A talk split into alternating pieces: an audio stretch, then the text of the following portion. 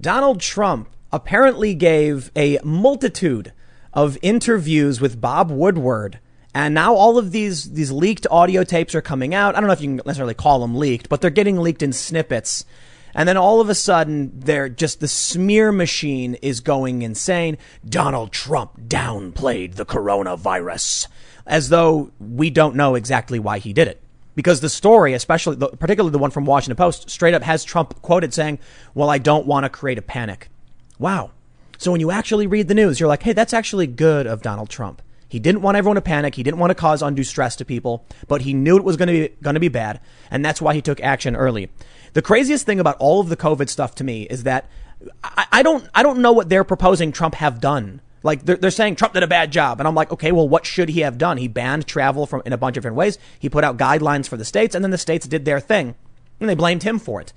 If I recall correctly, it wasn't Donald Trump who put sick COVID patients into nursing homes, resulting in thousands of elderly being killed. And recently, someone apparently was flying a plane over New York that said Cuomo killed Nana. That wasn't Trump. But I'll tell you what, the Democrats are absolutely going after low information voters. People who are just going to see the smears and they're going to believe it and think Donald Trump was doing this on purpose. And I'll tell you what, you want to criticize the president on COVID. I'm more than happy to hear it. I've even said in the past, I don't think he did the, you know, the best possible thing anyone could have. But then again, what should he or could he have done? And that's the question. If you can give me an answer to that, I'll have a conversation about it. But for the most part, nobody's actually offered up anything other than Trump violating the 10th Amendment going in. And anyway, I'm going to rant on this too much. Ladies and gentlemen, I do have some bad news. And unfortunately, Will Chamberlain couldn't join us today. He, you know, he had to cancel. Hopefully we will reschedule just some personal stuff. And, uh, you know, hopefully we'll have him back on soon because Will is a very intelligent lawyer, Trump supporter who really could have helped us walk through this stuff. But within within this story is something even more important, in my opinion. Donald Trump referring to white privilege as drinking the Kool Aid. I heard that and I swooned. I went, oh, I fell over. And I was like, amazing. I love it. Well, we don't have Will, but joining me and Sour Patch Lids today is our buddy Ian Crossland. What's up, homie? Yeah, how's it going, man? Greatness. so I, I, think a lot of you guys know Ian, and uh, you know Will couldn't make it, so I was like, Ian, come sit in the chair. We need we need to. It's better than ever. Yeah, it's better than ever. We need to complain about uh, this weird intersectional lunacy. So we'll definitely we'll read through a lot of what they're saying about Trump and the smear piece because this is like the big story of, of the day. But before we do, first make sure you smash that like button subscribe, hit the notification bell. And I'd like to remind everybody that just about a week or so ago, a far left Antifa Black Lives Matter guy with a big old fist tattoo on his neck uh, stalked some Trump supporters and then uh, put a bullet in the chest, uh, two bullets, killing a Trump supporter.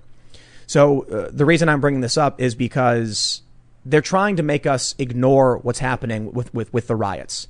And we're going to be talking a lot about this crazy intersectionality stuff because, you know, Trump brings up you're drinking the Kool-Aid. I'm, I'm absolutely impressed to hear this. That in a candid interview from like quite some time ago, Donald Trump was like, white privilege, you're drinking the Kool-Aid. And I'm like, hear, hear. Even though I actually kind of agree with some of the, the you know, the, uh, the some of the ideas around the social justice stuff, I, th- I think it's much better that you, you, you, you nip it in the bud and you push back and you say no to it than than accept what these lunatics are doing. Because the next story is uh, University of Michigan Dearborn. They created a whites only cafe. I'm assuming it's some kind of like online portal thing they were doing, quite literally. Now, to be fair, it's not whites only; it's non POC, but mm, basically means white only. And this is the, this is the logical conclusion of this fringe ideology. And if we don't push back on it, we are literally going to go back in time to segregation. I've been saying this for a while. I said it back in like 2015 or 2016 when there was like some graduation ceremony that was black only. We've seen this at the, the Black Lives Matter protests throughout the country. I've personally witnessed this. And when I saw that, I'm like, that's freaky. Well, then we get these mainstream media articles that are saying things like, it's not racist to have black only spaces because, you know, mar- marginalized people want to have their own safe space. The logical conclusion, of course, Bret Weinstein. They told him the white people have to leave the college. Now we're seeing more universities say the same thing. And the narrative that's emerging is that we have an anti racist majority, when in fact, these people who claim to be anti racist are quite literally racist. It is a semantic game. So, you know what? Instead of just ranting on literally every story we have, we'll just uh, uh jump into the first one. So uh, let's go for it. And, and again, hit that like button. So here is the big story that's sweeping the nation. Woodward book. Trump says he knew coronavirus was deadly and worse than the flu while intentionally misleading Americans. I'm not going to play any games. I'm not even going to bury the lead. I'm going to go straight down and show you the quote. I still like playing it down because I don't want to create a panic. And there it is. We're done. Thanks for hanging out, everybody. We'll see you. I'm just kidding. Trump admitted to Woodward on March 19th that he deliberately minimized the danger. I wanted to always play it down. I still like playing it down because I don't want to create a panic. I have tremendous respect for that. What should he have done? I think he did the right thing. You so you, Well, I think that panic is our worst enemy. We talked about this a long time ago. Um, you know, whatever the virus, whatever the situation, if people start freaking out and buying all the toilet paper, there's going to be issues. they were fighting over toilet paper, and you had Trump saying things weren't that bad. Right. So the question when they basically when they told people not to wear masks, they didn't want to run on the masks. That's kind of where I start to wonder. Okay, I know you don't want to instill panic, but how many lies is it okay to tell to circumvent panic? I think the, the I think a lot of uh, the uh, one of the big reasons why they were saying don't buy masks, don't need a mask, is because it, it, it was it was not necessarily just about a run on the masks. It was about creating a panic, convincing people you needed a mask would have them be like, for what, you know, and then they would panic in other ways. People don't realize how uh, you know. I, I, I don't know if you remember all the memes that came out where people were like, "Oh no, the economy," and there was like the one where the Earth was blowing up. I think Elon Musk Elon Musk posted it.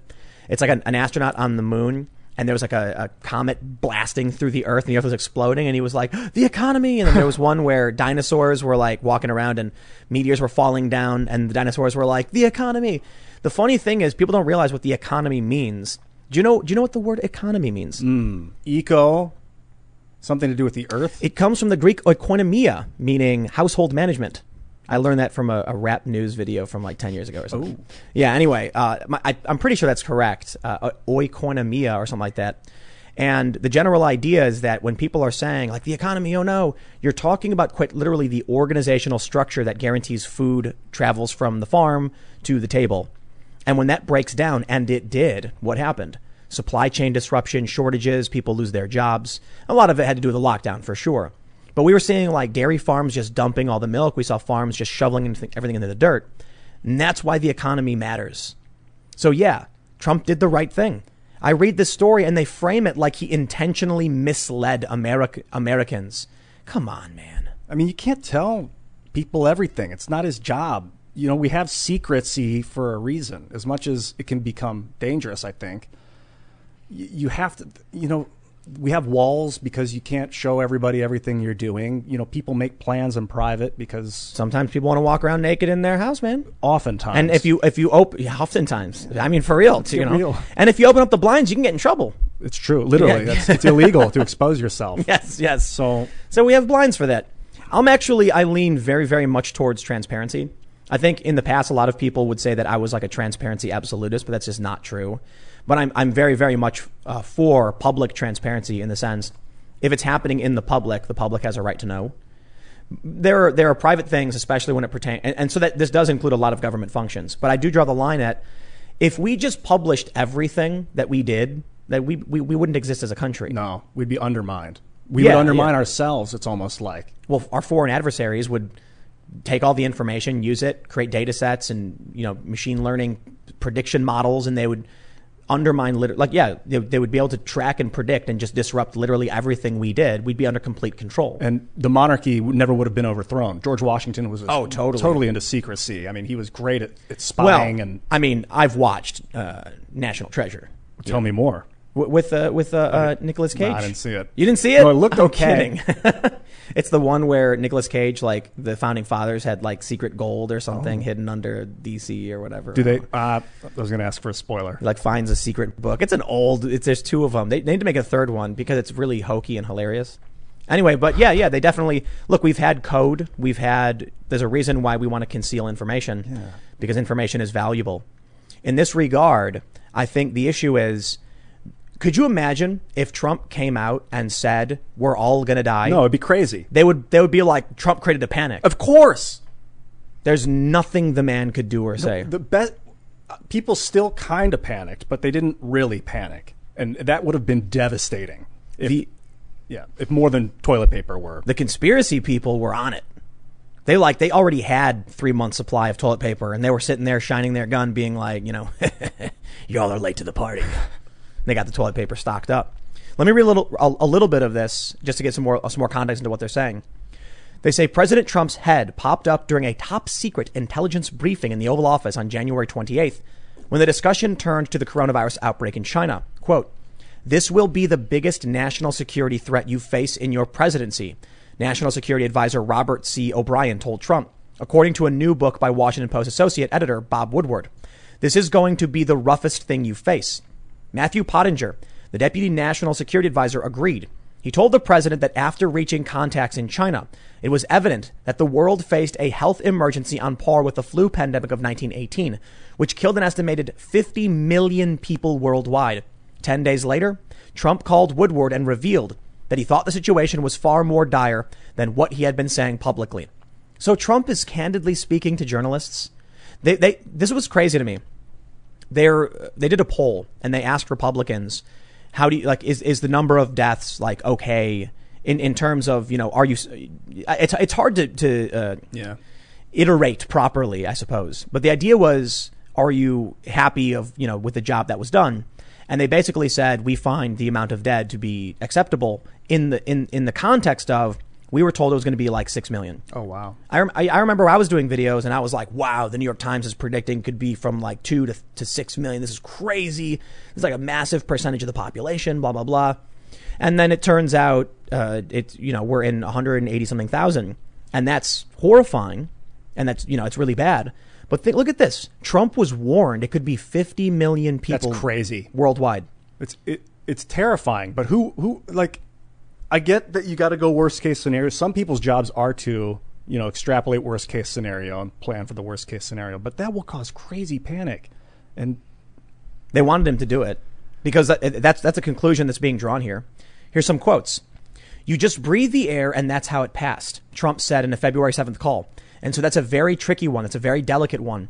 It's also more deadly than even your uh, strenuous flus. This is deadly stuff, the president repeated for emphasis.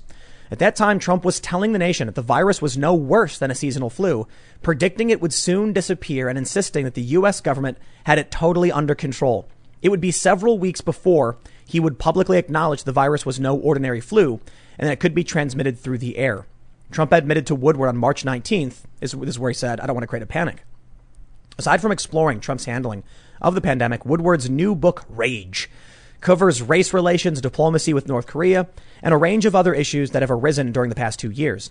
The book also includes brutal assessments of Trump's conduct from former Defense Secretary Jim Mattis, former Director of National Intelligence Daniel Coats, and others.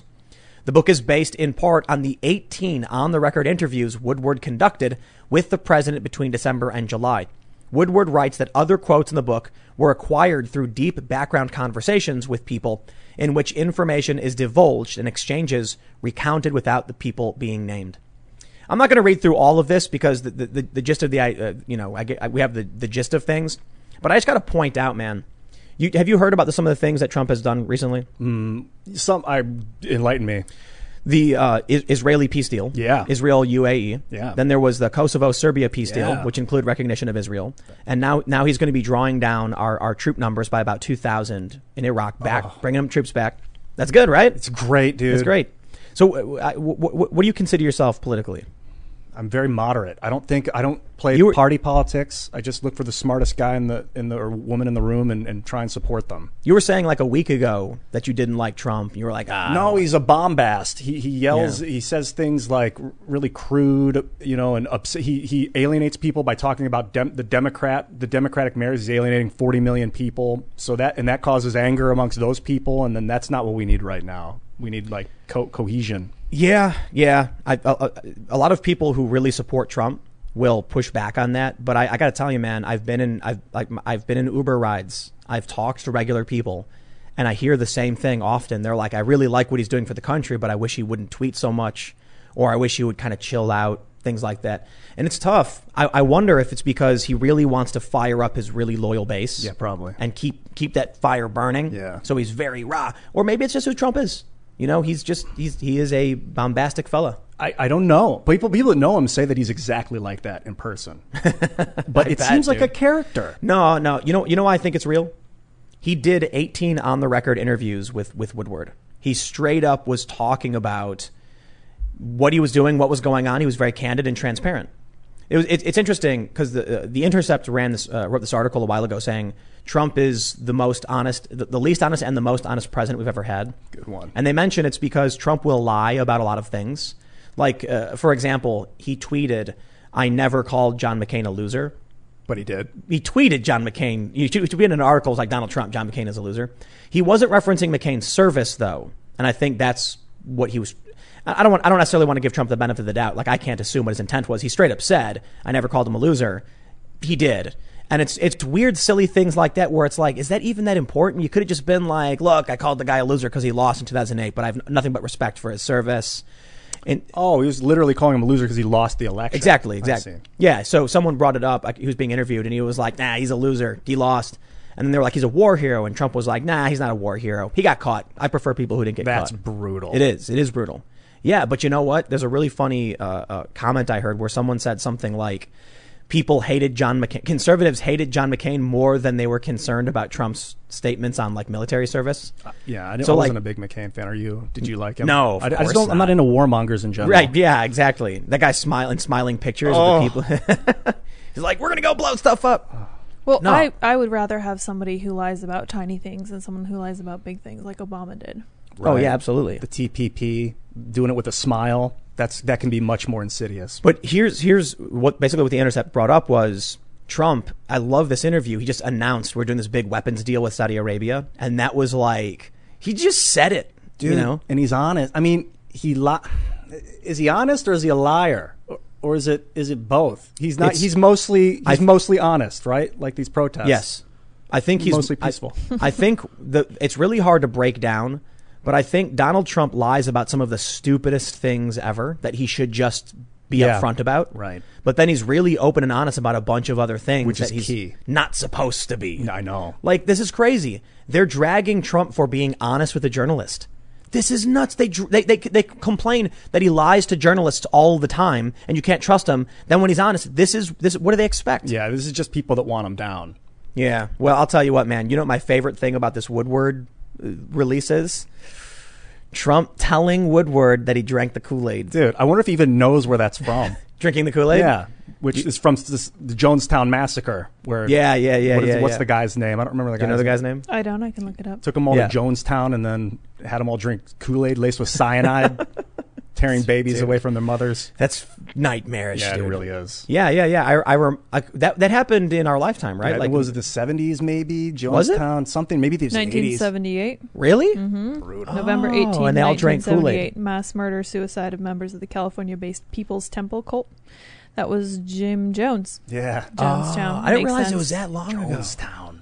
What was that thing that happened in like the '90s where they all thought they were going to go on a spaceship or something? Oh my gosh, they still have their website up. Do they I remember really? that they have a website from the super 90s. They, Wow. they Oh my maintain gosh, it. it was Yeah, Hail Jim Bob? Jones. You don't want to ride the tail, Hale-Bopp. I don't know who it was, but their website, they left two of their members alive to maintain their website. I remember What? reading Wow. how weird this was. Yeah, I'm going to have to look it up. I don't remember who it was or what cult they were with. you said the name of the cult earlier, what, whatever it was. Heaven's Gate. Yeah, I think it I was think that- it was, was that- Heaven's Gate. Yeah, Yeah. let me see if I can find the site. I might tweet it out. Because I that's remember really watching. Family Guy did an episode about it, where like Meg joins a cult. and she doesn't rea- Heavensgate.com. Oh, jeez, the no, guy. are you oh, my serious? Lanta. Let me So, see if I can anyway, see it. Hold on. For the people that are listening, the context is that yeah, everyone's saying Heaven's Gate. Yeah. Is that Donald Trump said to Bob Woodward, "What do you, what is this? This is an amazing 90s site, and I wish you guys could see my Oh, screen. throw it up. It's got like a talisman, and it's moving, and at the top it says What's red the alert. what's, what's the website? Uh, heavensgate.com. Heaven's we are Gate. going there. Heavensgate.com. Yep, we're going to Heaven's Gate, guys. It'll be great. For the record, I don't think you can ride the tail of a comet. I don't think We so either. Oh, Pull it up. There That's we a go. GeoCities site. Oh, Dude, snap. wow. Yeah, you're welcome. You guys make So- websites, right? Or- I mean, I, I, I used to. I used to make Flash Yeah. websites. I used Oh, to actually nice. do all the programming in Flash. and you're right. It's Hale-Bopp. Yeah, look at that. Hale-Bopp. It's freakish. Oh, this is weird. oh, like and a- all these people are dead now. It's creepy. Except for the two who are maintaining the website, I guess. As far as I can tell, they're still Okay. maintaining it. Okay. Anyway, anyway, the I'm a little bit context is it's not particularly relevant, I guess, where co- drinking the Kool Aid comes from. Yes. but uh, it is a thing. And so, so what happened is this is actually, I, I think this is amazing. Check this out from Forbes. Wow, no. In audio tape, Trump rejects notion he has white privilege. Good for you, good sir. Good for you, Trump. I I'm glad he's doing this. President Trump flat out rejected the notion he has benefited from white privilege during an interview with Washington Post reporter Bob Woodward, and then responded with contempt, according to audio clips reported by the Post Wednesday. And we will play you the audio clip. We will play them for you because I love it. Do it.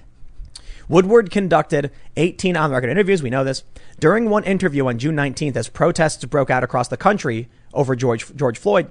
Woodward asked Trump whether they both were isolated and caged from understanding the anger and pain of black Americans as two white men of the same generation with similarly privileged upbringings. No, Trump said, before responding in a mocking tone. You really drank the Kool Aid, didn't you? Woo! I love it. Just listen, you, Trump went on, expressing contempt. Wow, no, I don't feel that at all. Trump went on to tout economic statistics for black Americans pre pandemic, including the low black unemployment rate, before repeating a commonly used claim that he's done more for the black community than any president since Abraham Lincoln. Mm-hmm. During a separate interview on race on June 22nd, Trump somewhat shifted his tone, acknowledging there was systemic or institutional racism everywhere, but that there was probably less in the U.S. than most places. Trump is right. Yeah, I think You know so. what, man? I really wish wish that he he was less bombastic. Yeah, less he'd loud and abrasive because I'm like he's saying populist things that need to be said that moderate regular people want to hear. We're bringing the troops back. Okay, this white privilege stuff is is is is you know no way you're drinking the Kool Aid. We should talk about majority privilege because I think really Well, yes. it's the misnomer is that they're making it a racial issue when it comes down to the majority when the you're country in a you group were in. of people that look like you, and uh, unfortunately, it seems to come down to the way things look or, or smell or there's, a, whatever. there's, a, there's a lot here to break down, but first, we are we are blessed with the actual recording of uh, of what happened, and uh, hopefully you'll be able to hear this properly. But let, let me ask you this. Uh, I mean, Wait, share, it is not playing. Let's try that again. Okay, let's see if this plays now, and we'll start this over. Hey, but let, let me ask you this. Uh, I mean, we share uh, one thing in common. Uh, we're white, uh, privileged, who, uh, my father was a lawyer and a judge in Illinois, and we know uh, what your dad did. And uh, uh, do you have any sense that that privilege has isolated and put you in a cave to a certain extent as it put me and I think lots of white privileged people in a cave, and that we have to work our way out of it to understand uh, the anger and the pain, particularly black people feel in this country. Do you No, you you really drank the Kool Aid, didn't you? You listen to you. Wow. No, I don't feel that at all. I love that. You really drank the Kool Aid, didn't you? Yes, they did. They all did. They're losing it. All right, now, now, now listen. There, there is something to this idea of white privilege, but it's uh, it's what you just mentioned because we've uh, we've talked about this before. It's it's majority privilege. If you're in China, you are going to be able to navigate the country much more easily, knowing the language, being easily identifiable as Chinese. We don't call that Chinese privilege. In any country, that would be the case. In fact, in some countries, like notably in Africa, you could you could literally be the same ethnic background but have a different tribe, and then you have tribal privilege. Right. It's really just about the dominant group. And so what's happened is this Kool Aid drinking thing that's that's happening, and I'm glad to see Trump is pushing back on it because these people are insane. It's it's it's in the U.S. It's fair to say this country for a long time it's an overwhelming white majority and still is to this day. So there is something to what they're pointing out, but it is extremely racist the way they're going about it. Sure, if you have like what what, what they call it, like an anglicized name, then you're more likely to get callbacks and stuff like that. This is true, and, and and there have been actors who have changed their name and made them more like anglicized. I think Kal Penn, do you know the actor? Uh, yeah, that's Penn from Penn and Jillette, right? No, no, no, no. Kal Oh. Penn is the guy from Harold and Kumar. Oh, okay. Kenan and Kel. No, no, No, I guess my the short answer is no. Kumar. I don't. Go to White Castle. I- He's, I- he- I think I've seen it. He's the Indian guy. Apparently, his first name Oh, that is guy's awesome. Yeah, he's a cool dude. He was also on House. Apparently, his name is Kalpen, Like Kal Penn is one word, is his first name. Oh. So he changed it so that his name was Kal Penn and got more callbacks. Oh. There is something to familiarity. The problem I have with this is that the conclusion they come to when they talk about white privilege would be like the homeless guy, you know, sitting in his own filth with no teeth is privileged and has power and is an oppressor Right. over like a wealthy, I don't know, like Latino dude who's like working at a law firm. So it's Like, like, there's two things going on at once. There's majority privilege at, at work, and then there's this coming out of slavery thing 150 years ago where people are being dumped, like the, the African American great grandfathers and stuff came had no money, no education, so they're Right. kind of they were at a disadvantage. Oh, it's yeah, yeah, but it's it's it's, it's more than that too. it's- I mean, it's- yeah, At least this was at least these two factors. So, so here, here's m- m- my problem, and this is well, actually. Let me, let me preface this with the context of what Trump is saying right here and why I really, really like it. I can't believe that I have to actually look to a Republican president for accurately giving us the space to deal with this problem in a, in, in a legitimate way, especially when a lot of conservatives wouldn't even agree with me on many of these issues you can't have these conversations with the left. They've determined already that you're white, you're an oppressor, and it's all this ridiculous, culty, racist nonsense. So here, here's the things that I, I've, I've identified, and, and I think this is fair and, and, and makes a lot of sense. There's historical racism. It, this used to be what was systemic racism, but they've changed the definition, so I don't even know what people are talking about anymore. The general idea being that we so it wasn't just about ending slavery and then having a bunch of people with inherited wealth and a bunch of people with nothing. It was that after that you had the Democrats working on all of these restrictions and you know the Jim Crow era and things like this segregation that actually created a lot of problems and made things worse. It actually made sure that not only did they have no wealth, but they had no access to any of the existing infrastructure. And that was that was the Democratic Party. You know, the Klan, for instance, when they went around and the horrible, horrible things the Klan did, and then finally we shut them down and got rid of them. Seems like the Republicans had a lot, uh, a lot going on shutting down the racists. So the issue is the way I viewed it when I like years ago when I was talking about systemic racism is that if we create laws like I, I use Ferguson and St. Louis as a really good example because I did a documentary on it. The way St. Louis was was was uh, designed was had a lot to do with white flight. So people were leaving the cities, going to suburbs, incorporating, and then basically saying no new residents. And so it created a whole bunch of tiny jurisdictions. So what ends up happening is you have the remnants of this system disproportionately affecting the black community. It is today predominantly an issue of class. That's why I believe class issues are the issues we should focus on, and why I really don't like these these far leftists and this like weird extremist ideology. But what happens in in uh, Ferguson is that you have all these tiny cities with their own police departments. So if there's someone who's poor and their license plate is expired, they have to make a choice: go to work or quit, and you know find a job closer. It's a tough choice. Sometimes people are like, I'm, I have to, I have to work. But then you get pulled over. Hey man, it's a $20 fine. You got to get your plate fixed. All right, I'll do it. You drive another two miles, you're in a new city, get pulled over again. oh, They end up with, from one infraction, getting multiple infractions. Oh. Now, it, it is a class issue today. However, it was built from systems that were overtly racist that are illegal today. So we've seen, you- you're familiar with like redlining and No. blockbusting? No. So uh, I'm- I, I, can't give you the really great historical detail on redlining, but it was generally a racist housing practice where they created specific areas where they would only allow certain minorities to go or something to that effect. I'm much more familiar with blockbusting, which is like nightmarishly racist. What this is crazy stuff. What? So what they would do is in back in the day when this was all legal and there was literal institutional racism, which for the most part we, we have some of this not in the way most people think. I'll get to that in a second. It's affirmative action. But back then, you'd have real estate agents and like uh, you know realty companies would go to a white area. They would buy it. There's a bunch of different tact- tactics they would do. But they here's what, here's what they do. They buy a house, they rent it out to a black family, and then go and basically threaten all the white people with you know some kind of like racial fear and tell them, "Oh no, oh there goes the neighborhood. Oh, you better sell to us." Then all of these scared white people would sell very very quickly, scared their property value would go down.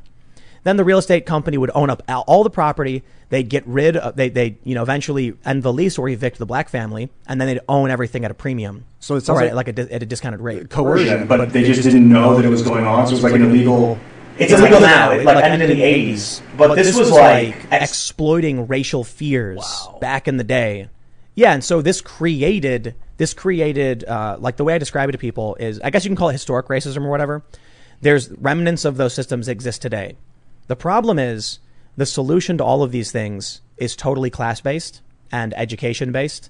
And we don't actually have those systems in, systems in place to solve all of these issues. Right. So if we're going to solve the class issue, I'm a big proponent of basic income. You know, you've mentioned that you don't like because you don't know where the money's coming from. It's not just that. It's uh, idle hands are the devil's are the devil's playground, man. You you look at all these these you know rioters, these people who have nothing to do, nowhere to go. They when when their basic needs are met, then people act a fool. It, it's it's more than that, though. I mean, that's one reason, but it's ultimately about inflation. Like I, I lean towards some kind of system in that regard. Tim, Yeah, it's echoing really bad. really? Yeah, because we listened to that clip. Well, Echo. it shouldn't. There's nothing else that could cause it to echo. I don't know what it is. People Lydia, there's a really bad echo. Mm-hmm. Huh. This is the note that I'm getting. Echo on the guest mic. What up? Oh, Why is that? It's Ian's fault. Echo. I knew it. Oh man. Hmm. So let's see. Mic cord is loose or something. Mm-hmm. Tim, you have echo. Please fix. Ah, why does this stuff weird weird stuff happen? Well, Do you want to make that sure that? Yeah. You want That's me the to only what? thing I can think of is the clip that we listened to. But was that is that when the echo started? There's I a bel- background mic source or open monitor on guest mics giving a massive reverb echo. Reverb Yeah. echo. So Ian, say something. Hello. Yeah. Look at that other mic. Oh, I see. Yeah. It's Okay. only. Yep. Yeah. It's wait wait switch back. Mm-hmm. Yes, I figured it out. Excellent. It's problem solved. Welcome Sorry to interrupt. to the echo chamber. Yeah, that's I right. think I, I, I think we solved it. All right. Should be good. Let's just wait and make sure everybody. Give us a smash that like button. Yes. It was because uh, when we switch scenes, there's different audio inputs. Yeah, so, So- we should oh. be good now when we go over to Ian. Yeah. Yeah, it looks like it's fine. Looks like it's good. Ian looks When, curious. when I'm on you, am I getting an echo? Nope, I think we're All right. good. What were we just talking about? It's awesome stuff. Block- Awesome Busting. stuff. Yeah, block- blockbusting. Redlining. Uh, Here- here's here- here's what I was going to say. We basically created like early on two different train tracks, and there's one that's a really nice fancy train, and one that's kind of just like built from the scraps from like people who just kind of pieced it together.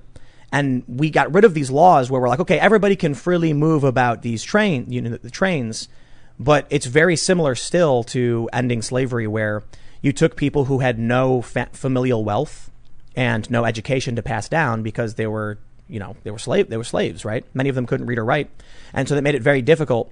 And so this definitely disadvantages minority minority communities, particularly the black community. Do you dislike the idea of spreading like death wealth? If someone dies, that part of their money goes back to the government? Or, I hate that. Yeah. It's tough though, man. You know, I think the big problem is government has no mechanism for fixing itself. That's a good point. So as much as I'd love to be like we we need social we, we need cooperative systems to help make sure that you know uh, we're only as strong as the weakest link. And so if we have weak links, it's it's hurting everybody. And so we really do need to figure out how to you know lift everybody up.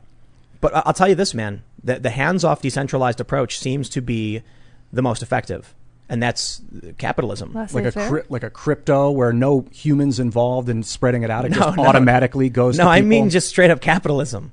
Like you have money, you spend stuff, you figure out what works for you. But the problem is when they don't spend it, when they hoard the money for interest. I don't think that's uh, mm, yeah. When people have uh, unlimited access to resources and they contribute literally nothing, I'm not a big fan of independent wealth. It's it's it's tough. Uh, yeah, there's a lot of people who live off doing nothing.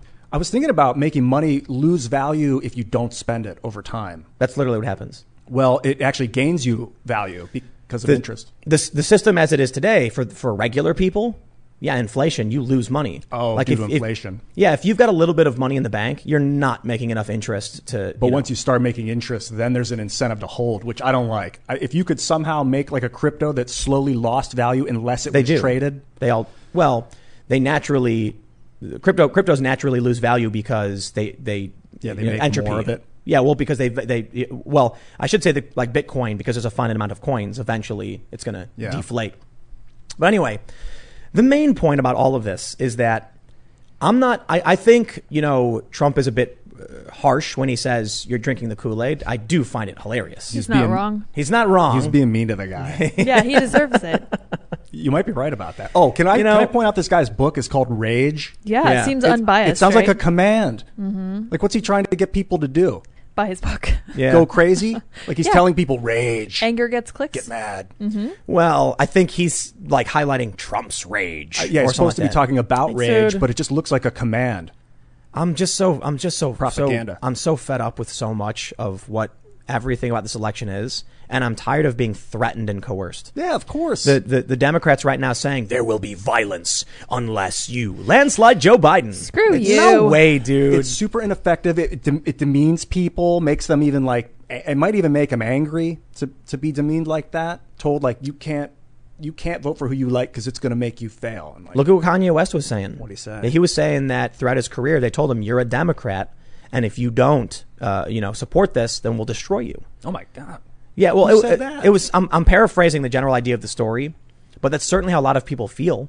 Like people, dude, I, I get hit up by tons of people in Hollywood. I say tons because it's like maybe in like just just low double digits. People who are like, dude, I love your stuff. It's amazing, and I'm like, how are you not yelling this from the mountaintops? That'd be like great. these are important things we got to talk about. you know why? They'll get fired, it's, man. It's oh, that's a good point. Yeah, and it's it's also scary to, to come out and speak in public if you've never done it before. It's like But a these learned are, these reaction. Are, I'm talking about like high profile people who have just mass celebrity. Dude, I'm so glad I left that industry. I was thinking that earlier today. I was started doing YouTube, and it just didn't jive with that that industry at the time because they would Google my stuff and see me talking about what we're talking about now, and it scared them. You got to fall in line. yeah, they really wanted that. Yeah, it's like that song. Uh, there's like a, a really funny cartoon I once saw. It's a mu- music video for the song. It's like I think it's called Little Boxes, and it's someone did an animation, and it's basically like little kids with round like there's little like stick figure people. They're not really stick figures, but then they go into a factory where a giant clamp smashes their heads into cubes, and then they oh. come out like you know just Oh. like zombies. Dude, I feel like But that's was what the public school system's Ex- doing. Exactly. They went to the schools.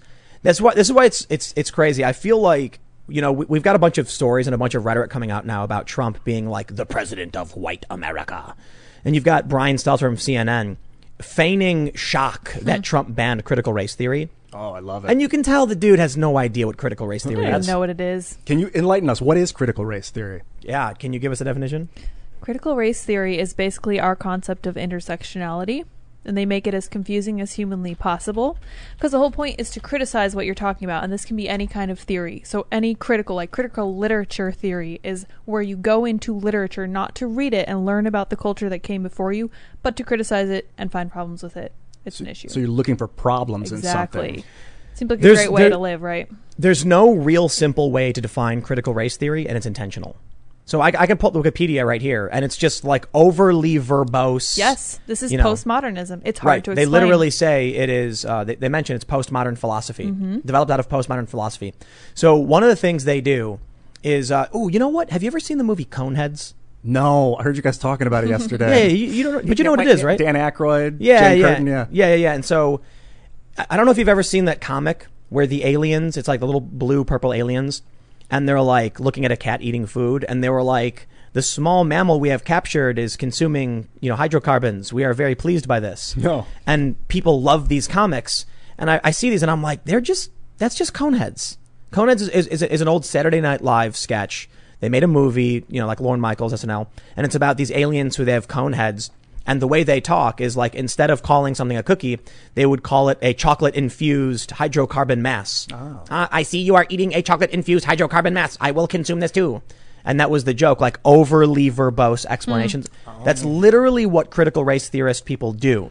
Oh wow, easier to fill 50 minutes of a class when you're taking three point. times longer. to Great explain point. some- Yeah. This is, you know, what's funny? It's like college. They would be like, I want you to write, you know, a It's like thousand wri- words. Writing an essay. Right, right, Seriously. right. So obnoxious. I want you to write a thousand words on, you know, this globe. And they would be like, well, I'll just use a hundred adjectives to describe what it is.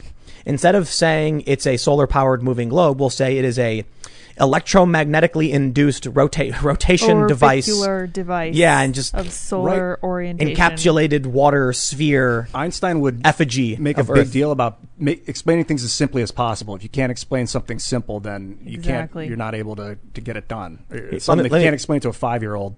I'll, I'll read you a couple things. They say, firstly, critical race theory proposes that white supremacy and racial power are maintained over time, and in particular, that the law may play a role in this process. Secondly, Critical race theory work has investigated the possibility of transforming the relationship between law and racial power, as well as pursuing a project of achieving racial emancipation and anti subordination more broadly. But here's my favorite part white. White is property. What does that mean? Read it. White is property. Whiteness. Whiteness is property.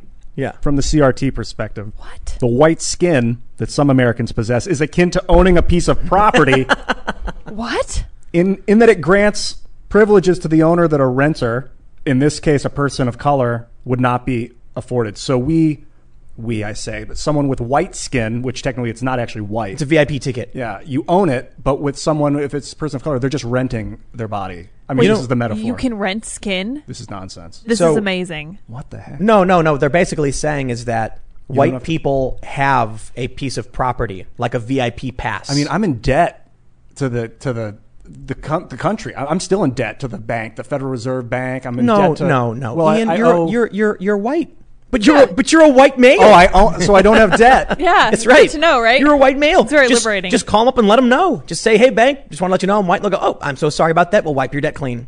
Oh, okay. Oh man, Ian. Think about the like this. This is the Thank problem. you.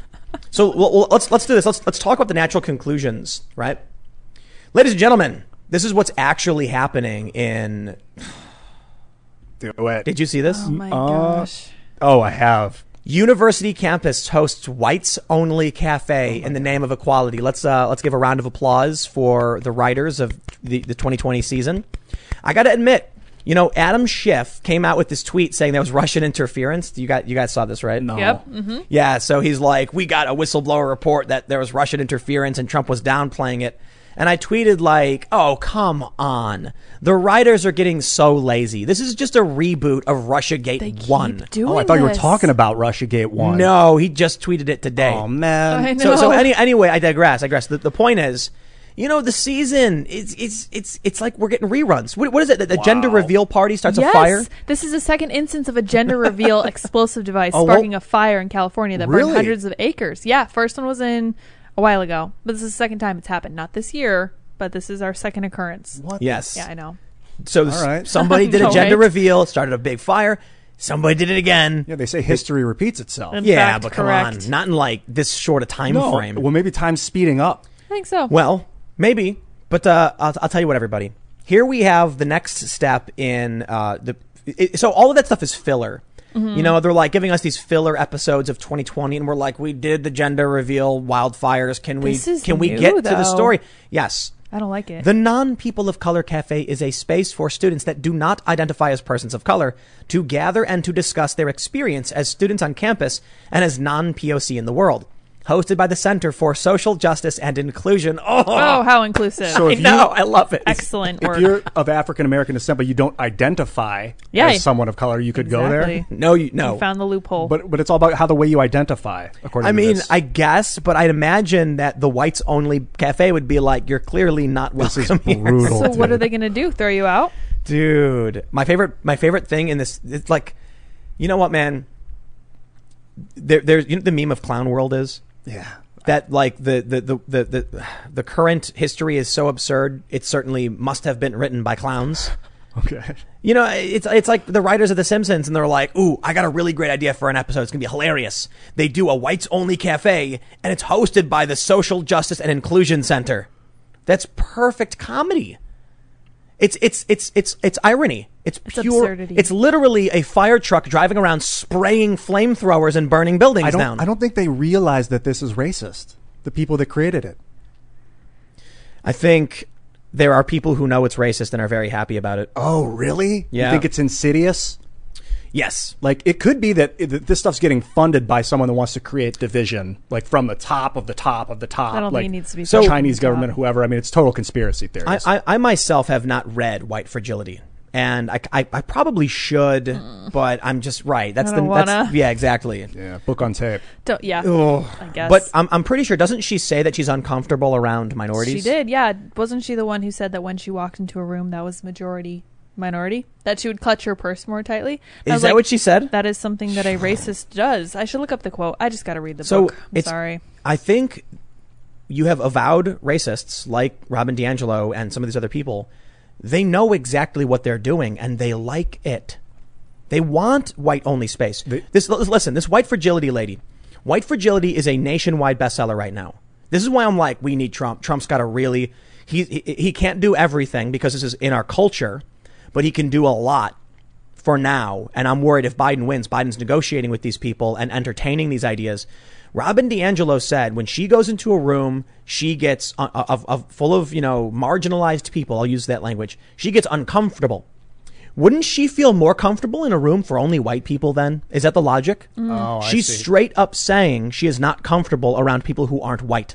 And that's and then all of a sudden now these universities, which probably read these books because it was a bestseller, are are creating spaces where she'll feel more comfortable. Oh man, so you're Yeah. appealing to their neuroses, apparently, which could be very detrimental. Uh, I mean, They're- okay, we're, we're we're comfortable with what we know. I get that. So if you're unfamiliar with someone because of the color of their skin, if you're surrounded by all black people your whole life, and then you go and there's white people around, maybe that will be just new. So there's a, a discomfort because it's new. or because it's it's cultural differences. Y- Yeah, of course. They're eating soup, and you've only eaten meat your whole life. So it's like I, I'm I'm nervous about that. I don't I know. I went to an event in Norway and they were serving whale. Did you eat it? I had a tiny piece. What was it like? It was awful. it's mammal. And and you know it is it is. And so when I went there, I was actually kind of shocked to see it, but it's normal there. And they had a big plate of it, and I was like, "Whoa!" Just like, "No way, dude! I'm not going anywhere near that." And they were like, "It's totally normal," and it was like pickled or something, and they're like putting it on bread, and they had like mustard or mayonnaise or something on it. And I was just adamant, I'm not going to eat it.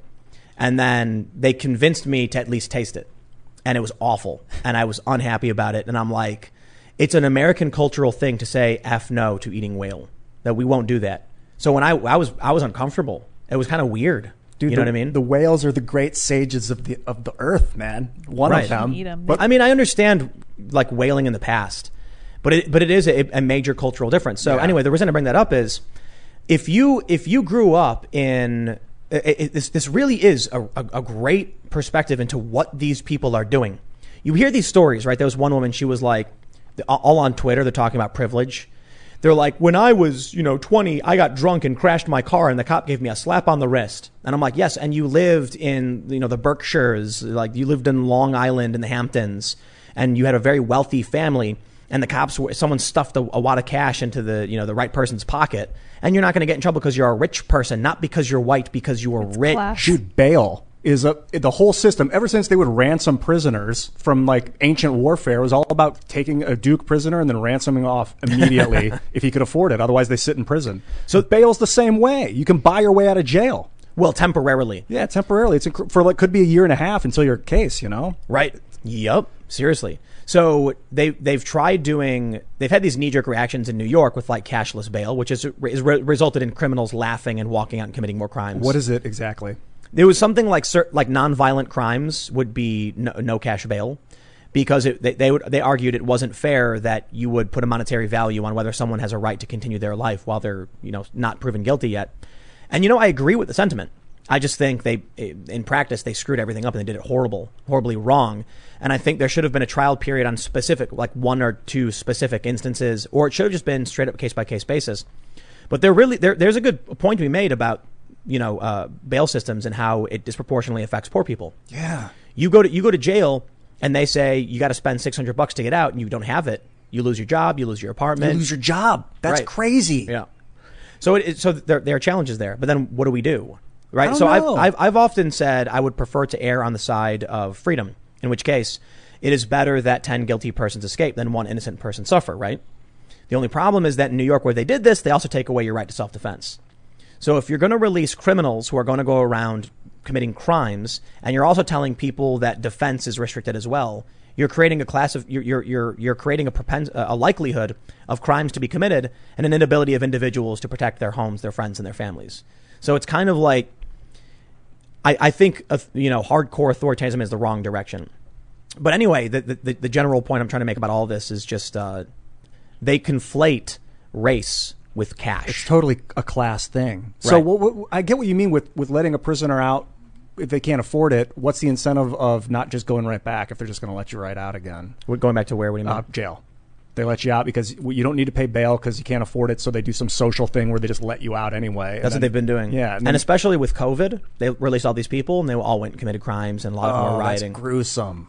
Yeah, man. Jeez, uh, it's almost like class warfare makes sense in a way, but that it doesn't make no, sense. no, no, it doesn't make sense. But but no It's- one should not have the uh, ability to to have money or or status or whatever it is, power.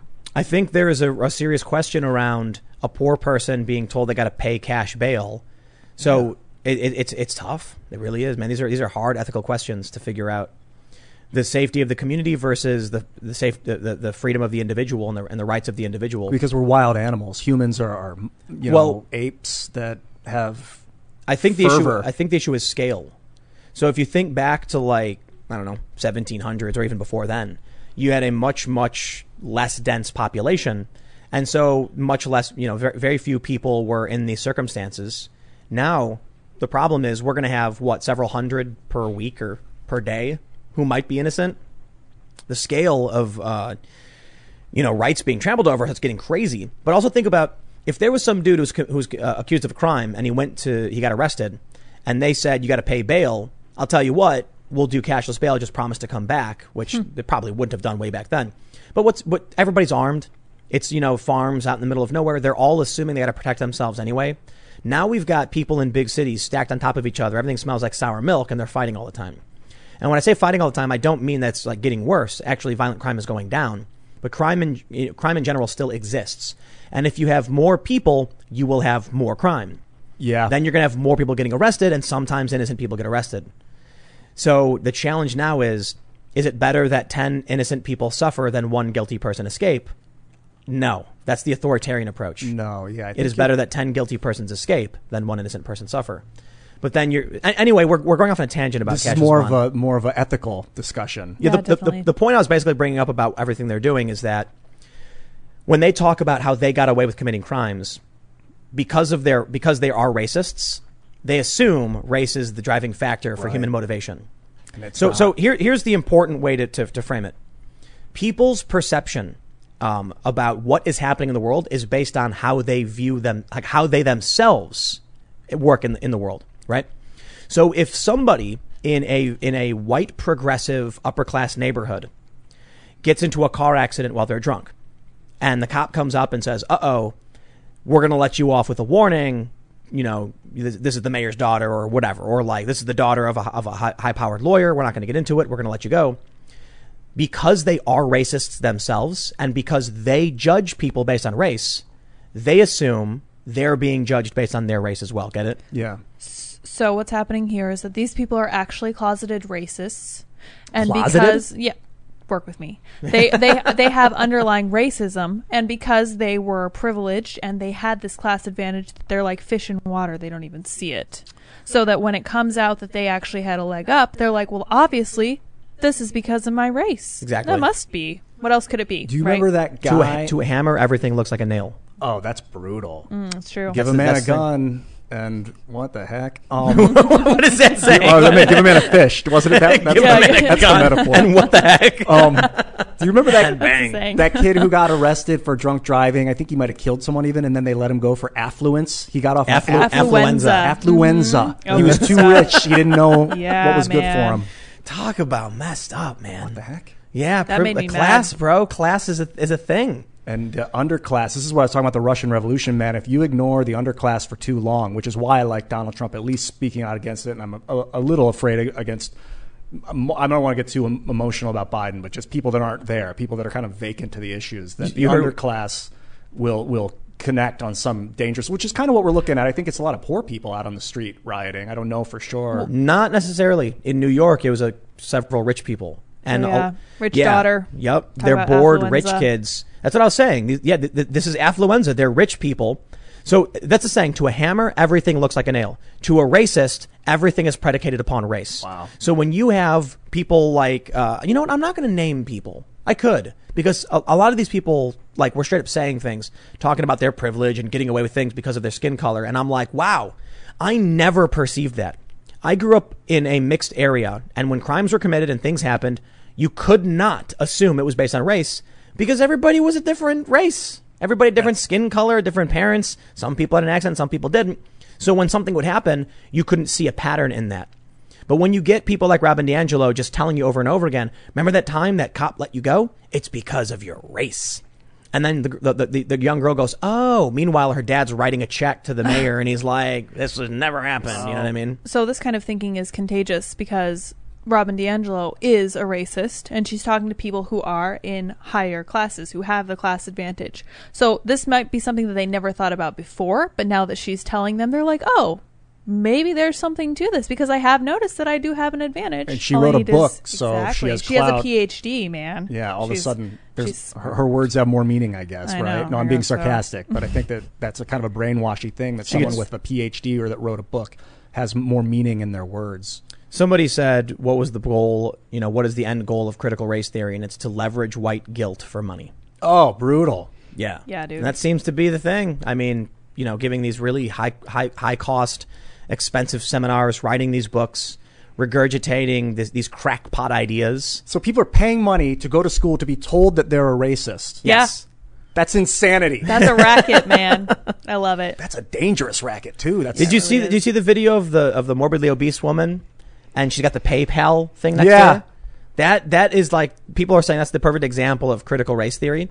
In the video, she's yelling at people. She's like, mm, you know, I think that you know, uh, um, white people aren't human and you're all demons. So uh, I'm like, why are these people sitting here taking that? That was so weird to me. She was like, I'm not saying this to be mean, but I actually think you're all demons. That's not just her. like, Dude, what? And they were just sitting there placidly yeah. taking it. Like freaking cows. What I don't is their understand history? it. That- I gotta know their individual histories. Let's let, let, let's talk about some of the news that's sweeping the country.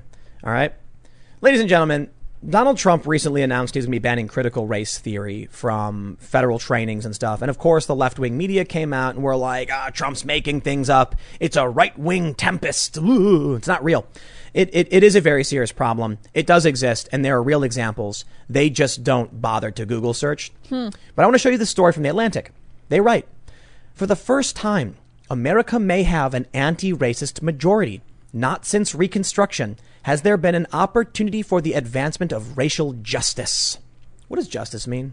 Well, What is racial justice? there's that meme where the one guy has a box. they all have boxes, but one guy's tall and one guy's short, and the, the short guy can't see over the fence. So you give Oh, the tall yeah. guy's box to the short guy, and then the short guy has two boxes, but then they can all see over the fence. What if the guy, w- what if the tall guy on his box liked the breeze?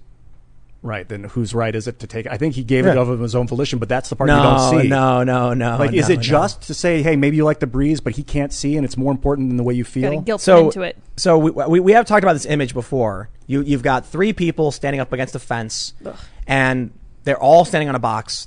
The tall guy and the medium guy can see the baseball game, and the short guy can't. And so then what they do is they take, as you mentioned, the box from the tall guy, give it to the short guy, and now they're all standing there at equal level watching the baseball game. One of my favorite responses to that is they're stealing because they didn't pay. Yes. And but um, actually, my favorite response is they the, the fence is really high. No, uh, no one can see anything but the tall guy, and then the tall guy has his legs cut legs cut off, and he's he's on stumps, and there's blood everywhere. And that's a better description of what they're talking about, and I'll, t- I'll explain it to you. What is the societal equivalent of a box? Money.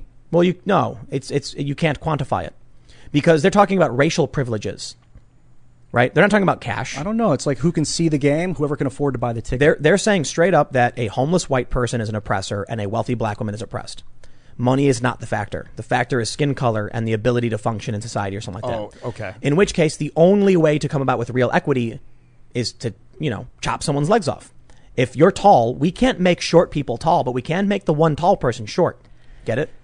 And then they'll figure out a different way to view the game together because you've stripped. Oh, then the- nobody can see the game. Yeah, unless they figure out a way to, to build a portal to all watch it. Like it's going to incentivize Well- the tall guy to figure out a way to get them to all see There- the game. there- is there- what you're saying. There's a bunch of memes. One of them is like the libertarian one is there's no fence. And Oh, like that's no- a good one. nothing matters. I- and there's there's one where it's like the fence is a chain link fence, so it doesn't matter either. Mm-hmm. And that was like the engineer's response or something like that. There's a bunch of funny answers to this. It's kind of dumb, but this, this, this is what I want to show you. What does it mean to have an anti-racist majority in this country? What is the goal? Welcome to Twitter. This is FJ, the real racist, Feminista Jones. Who is this lady? She is Nathan Morris of Boyz II Men Gave Me a Rose. Oh, I don't know what that means, but she has 173,500 followers. Here's what she tweeted in a thread uh, over a week ago, and Twitter allows this to remain on, on, on the platform. It's interesting. She said begging white people to support Black Lives Matter and related work has diluted the integrity of true revolutionary work. I still don't get why folks were so focused on getting mainstream support when it only means the inevitable destruction of the movement. White people, no matter how liberal or progressive, will never endorse revolutionary acts that many that, that may jeopardize their children's lives. And that's true. As such, they will never fully support a black liberation revolution by way of violent rebellion. Nope, not, not going to happen. She goes on to say that violence is the only way, of course. No votes, no marching, no spots on cable news, no high fashion magazine cover stories, no hashtags, no panels. None of that is going to bring about the liberation black folks deserve. That's been up since August 27th. A call for violence, It sounds like overt violence. because it's not a a a uh, what do they call it an um a, a call. It's not like let's go commit violence on this day at this time. It's So- not specific. Yeah, Yeah, it has no specific target. that it Would doesn't violate the terms. At least that's what it is That's at what they would Mines. say, I think. So, so you have experience moderating stuff. Yeah. Would you get rid of a post like that? No, because it doesn't call for um, imminent violence. That's where you draw the line. Is if they're saying at this time we're going to do this at this time. If they're saying get angry, blow stuff up, it's just not imminent violence. I'll so be- it's not grounds for termination. I'll be honest, you know, I agree. I hear what you're saying. And I'm actually glad that she's posted it and it's allowed to remain. I'm glad to see it. because Yeah. now we know what at least some of these people are thinking. I mean, this woman is verified on Twitter with 173,500 followers saying, "Gotta get violent." Hey. Is that is that Betsy? Yeah, She's it's Betsy. for She wants to join This the another- show. this is another She's cat. joining us. Kitty. Yeah. Normally, because normally Ian's you're, he's not in the room, so she's hanging out with you. petting Betsy. Where- Yeah. where is Hey, Mats. So here's what she says.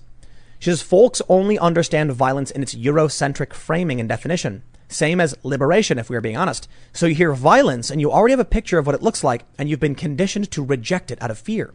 What if I told you the violence required is liberating? What if I told you that there is no way for a dislocated, displaced African to truly live free without the complete destruction of whiteness, occupation of space in our minds, bodies, souls, and communities? Do you know what whiteness means? No. Their definition hard work, scheduling, mm-hmm. time, planning for the future. Okay. That's whiteness. Diligence. Oh, definitely, definitely.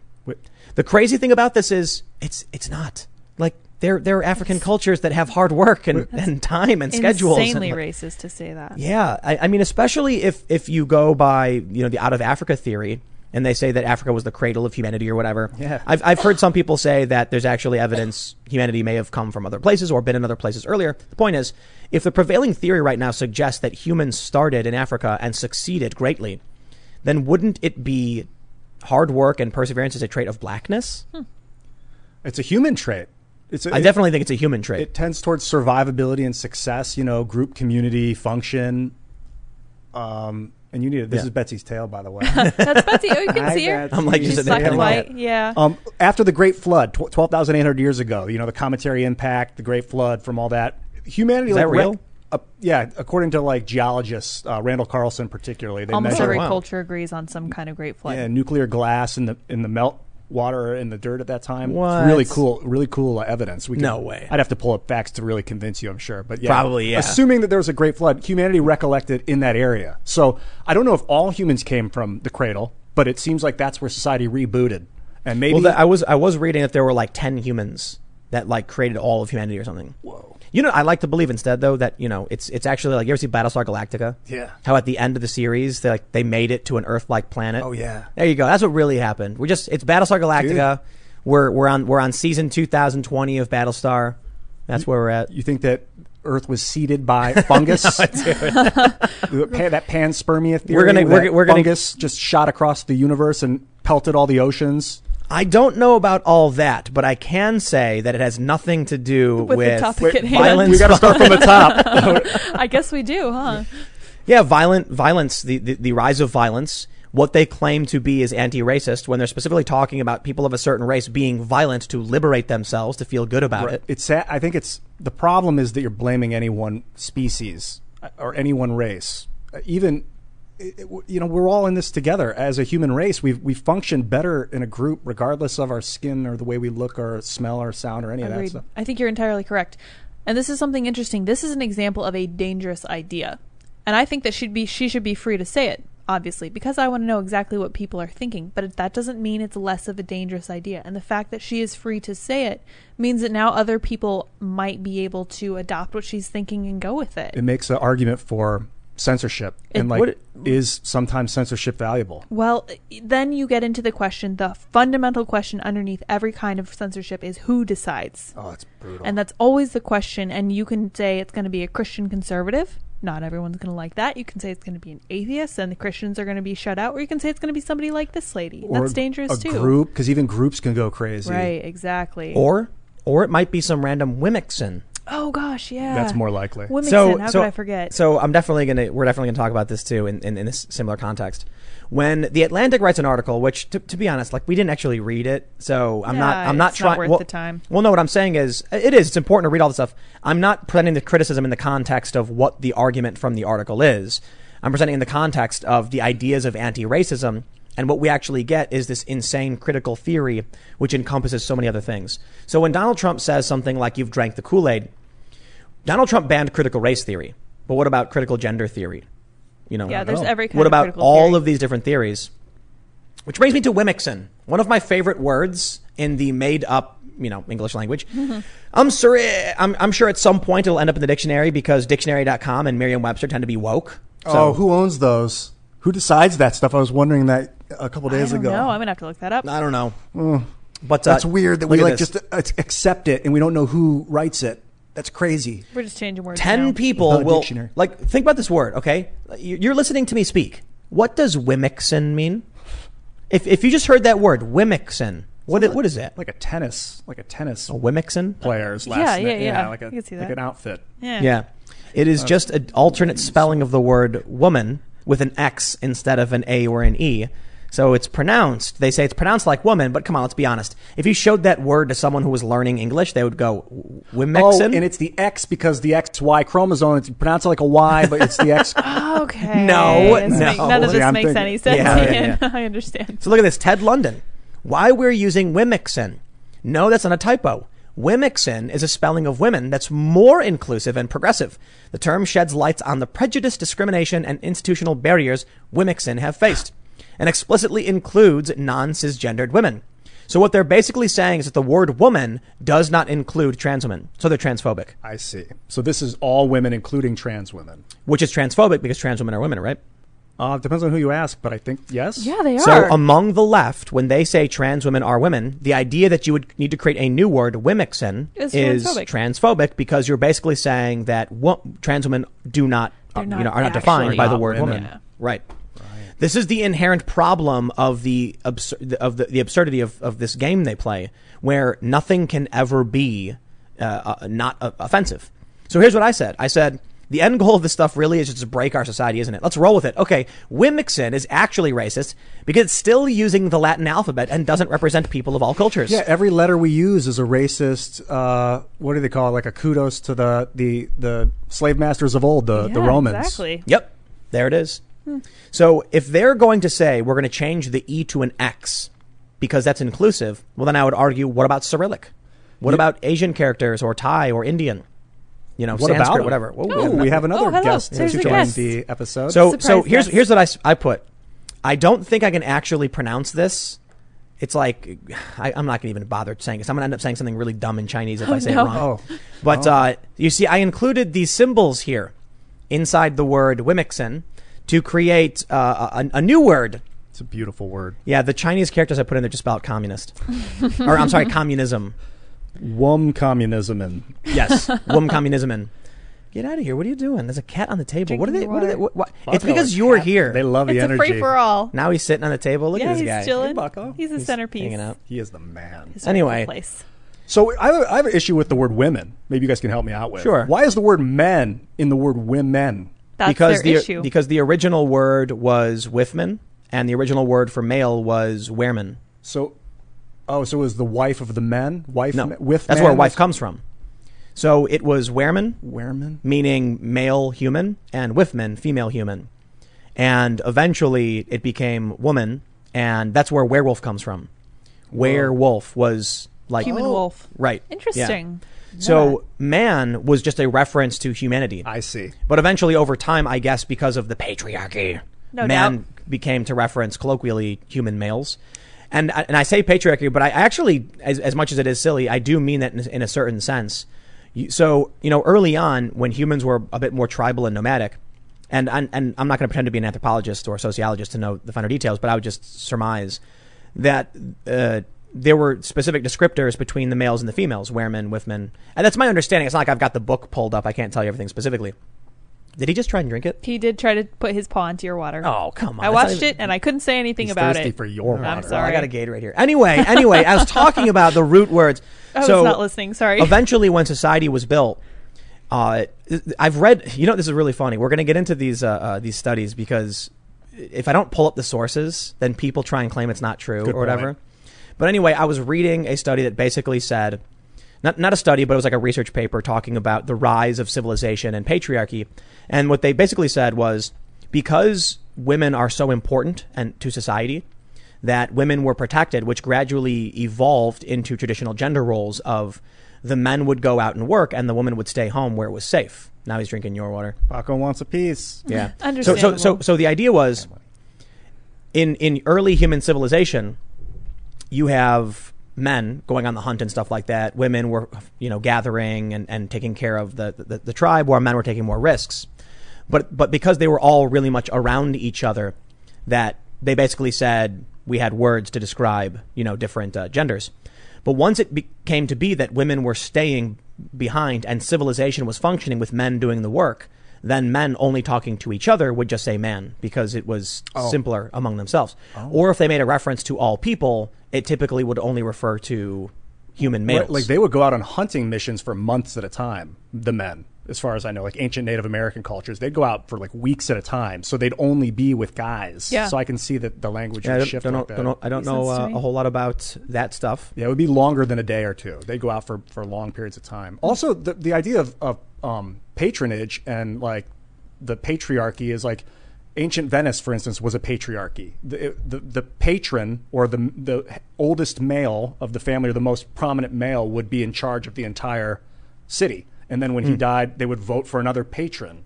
It's kind of like it's kind of like um, um, um, uh, Wakanda. You know where, where where the Black Panther and uh, you know, T'Challa and all that stuff. Kinda like that. because they had uh, kind of except they had uh, ritual combat to determine the king. Oh, wow. Yeah, it was it was a patriarchal monarchist ritual combat government. Whoa. Uh, check, I, please. I, I love how that was like Yeah. a popular movie. They were like, yeah.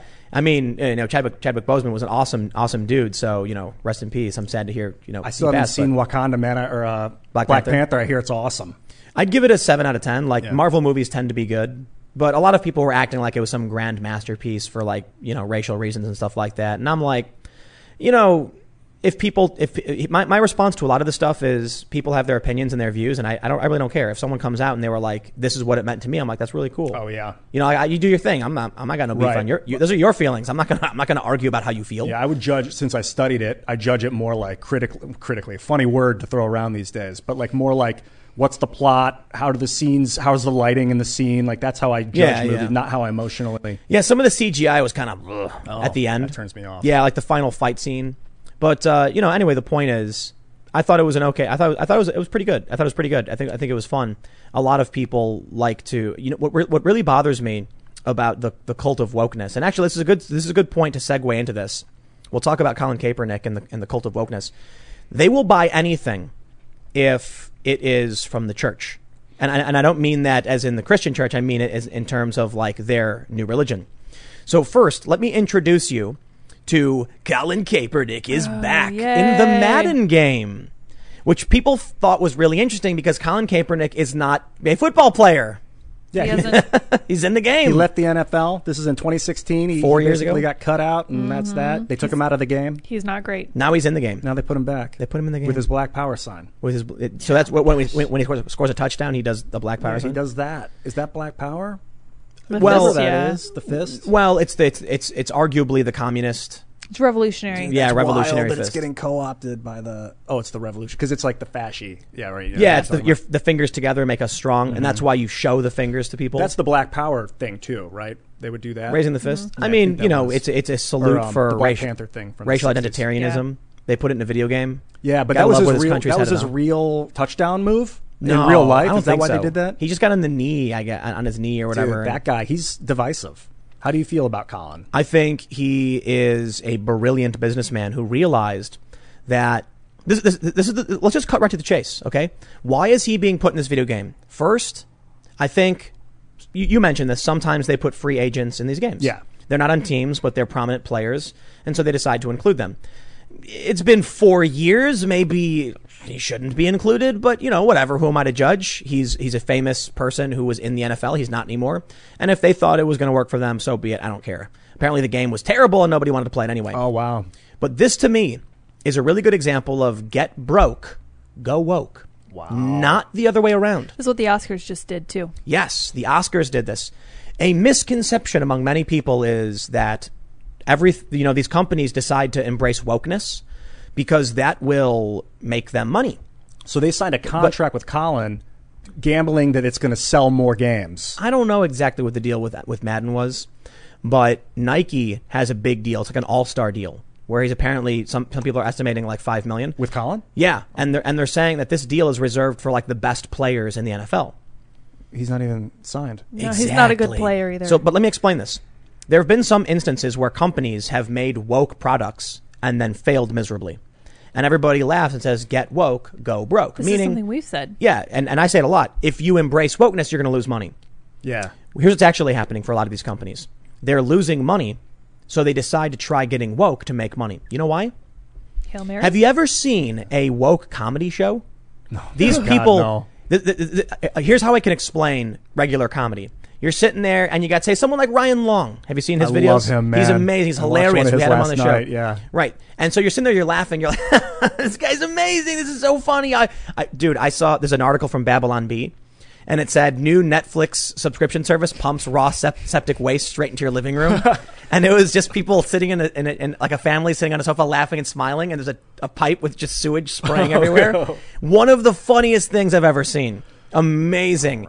And it was like the CEO of Netflix said the industry is evolving and we're evolving with it. Oh my gosh. People are really excited to pay eight ninety nine to have raw sewage pumped into your home. Funky. Amazing. But here's the thing. Woke comedy is like, did you see the white man with his privilege get fired? And then they go, ha ha ha ha ha, Claps, not laughs. clapter. Do you know what oh. clapter is? Well, I'm starting to understand. it. It's horrible. It's, clapter is the idea that people are clapping not because you're funny, because you're saying things that confirm their bias or they like. Wow. So, like uh, uh, John Oliver, for instance, he does not make you laugh; he gives you clapter. yeah, for sure. It's Right. so obvious too. So he's sitting there and he's like, "Did you see the Orange Man? He's so bad." And then everyone's like, "Ha ha ha ha ha! You are very funny. I am laughing. Enjoy it." It's not. It's not real. So w- what we're seeing is here's a question that I asked, and maybe this will be offensive to a lot of uh, uh, religious people. Have you ever been to church? Only like on Easter a couple times, and I got stung by a bee. So All right. I've never. Would you Never consider? went back. w- uh, and, and you've definitely been to church. I have been to church for most of my life. Would either of you consider it to be entertaining? It, the one I went to was not. No. What about you? Um, the one that I went to, it depended on the preacher. I finally found a church that was actually engaging. It wasn't entertaining, but it was engaging. Made What's me the think what's the, what's the point of football? To be To entertaining. have fun. To be entertained. Yes, to be part of a so, team. So listen, I, I asked the question: Why is it that people go to church, even though it's not entertaining to them? to learn. Because well, no, it's because people are going there to practice their faith and to worship and to meet and share with other people, right? They're willing to go to these service this, these services, and and to be fair, I, I these like legitimate religions with like scripture and real basis. I can respect someone having faith and saying we're going to go to service. I've been to church several times, and I think there are a lot of churches that do a really good job of being informative and interesting and engaging, like you mentioned. Yeah. And I think it's actually a problem that there are, uh, there are a lot of churches that you know they do try too hard to be entertaining. well, it's not so much that they try too hard; it's that there are some that are just you don't want to be there. Yeah. and especially young people don't want to be there. Well, yeah, you start to feel really guilty. And one of the things that I noticed with church was that they, well, first of all, they would try to be too entertaining, and also people use it as an exercise of discipline. So it is not meant to be fun. It is not Right, meant right, to right. be funny. It's just something that you right? have to do. Yeah, discipline. Well, so here's what's happening, in my opinion. When they put Colin Kaepernick in this game, when they make a movie like Ghostbusters, what they're betting on is, listen, our company is dying. We're losing money. The ratings are down for all of these things. if we embrace the cult of wokeness, the adherents will just watch because it's it's you know confirmation bias. It's their religion. So what they do is they inject all of this into things, hoping that they can create an ideological base that doesn't actually find any of this fun or funny. They'll just go, "Is- "Isn't this amazing? Isn't it really fun?" Because I'll tell you what, man, I've seen woke comedians, and I would not call them comedians. Really? Yeah, there was one. I think Vice did a segment where they had a woke comedian, and all he did was make fun of himself. and I'm like, first of all, I don't know you, Uh. and they're in no like. Listen, Rodney Dangerfield. Now that guy knew self-deprecating humor. Yeah, but he wasn't. uh, He was very like, like raw. He wasn't like P- PC or anything like that. Right, well- the most gruesome. Like, And it wasn't like, always self-deprecating. But I'll tell you what, I do not want to hear a guy go, "Get a load of my white privilege," and then have everyone laugh. I'm like, that wasn't a joke. You just you said a buzzword that that the the the, the, the zealots of your cult are going to go, "Hey, he's a white privilege. Oh, he he ah. recognizes white privilege." Clap, clap, clap, clap, clap. There there's some there like there there's some people who do woke comedy, and I'm not gonna I'm not gonna pretend like it's all bad. I'm just saying it's disproportionately not funny. Yeah. And I'll, and I'll tell you this, like, have you? I- I'm, I'm gonna get real offensive too because I know that there are some people who like what. What's, what's, what's you have a look. I'm listening. She's ready. I- you know I'm where, ready do- to be you- offended. Do you know where I'm going? No, I don't. Take it away. He's away. like, have you ever seen these really cringy, like low quality religious films? oh my gosh, my entire upbringing was spent watching these movies. What- Okay, yeah. what was and I'm the like, you're gonna get offended. oh 'cause- no, I'm not offended. These things are awful. oh my gosh. What was the worst one you ever saw? The worst one. So they're. Oh, I can't. I think I block them from my memory because they're that bad. But all of them are poorly acted. They're poorly scripted. There's no plot. Oh, everything's horrible. Oh, Didn't Can, Can, Cameron, what's his name? Kirk Cameron would, did one that was like really kind of Oh. high budget. Dude, even the modern ones are just so bad. They have never gotten any better. And I'm like, what is wrong with you people? We're losing the culture war already. You're making it worse. Stop. well, Yeah. Well, I was gonna say, like, I've I've seen some of these really low quality. Like, I can't remember what I was saying. I, I watched a superhero. I think I can't remember what channel it was in Chicago. It was like a religious channel.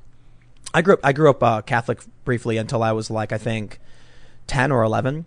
We were going to church and stuff. So they they showed us a bunch of this really hokey stuff, and I'm like, the the just you you you want to talk about a B movie? Let's talk about like a Z movie. Oh. Where it's like, I don't know. You you get the point. So they get non-actors to just read a script, but it's Yes. more about the words to try and like this is scripture. Let's just Well, brainwash, I mean, like send it out. No, it's just they're not film producers. They're, so not. bad- They're not just bad at Hollywood. their job.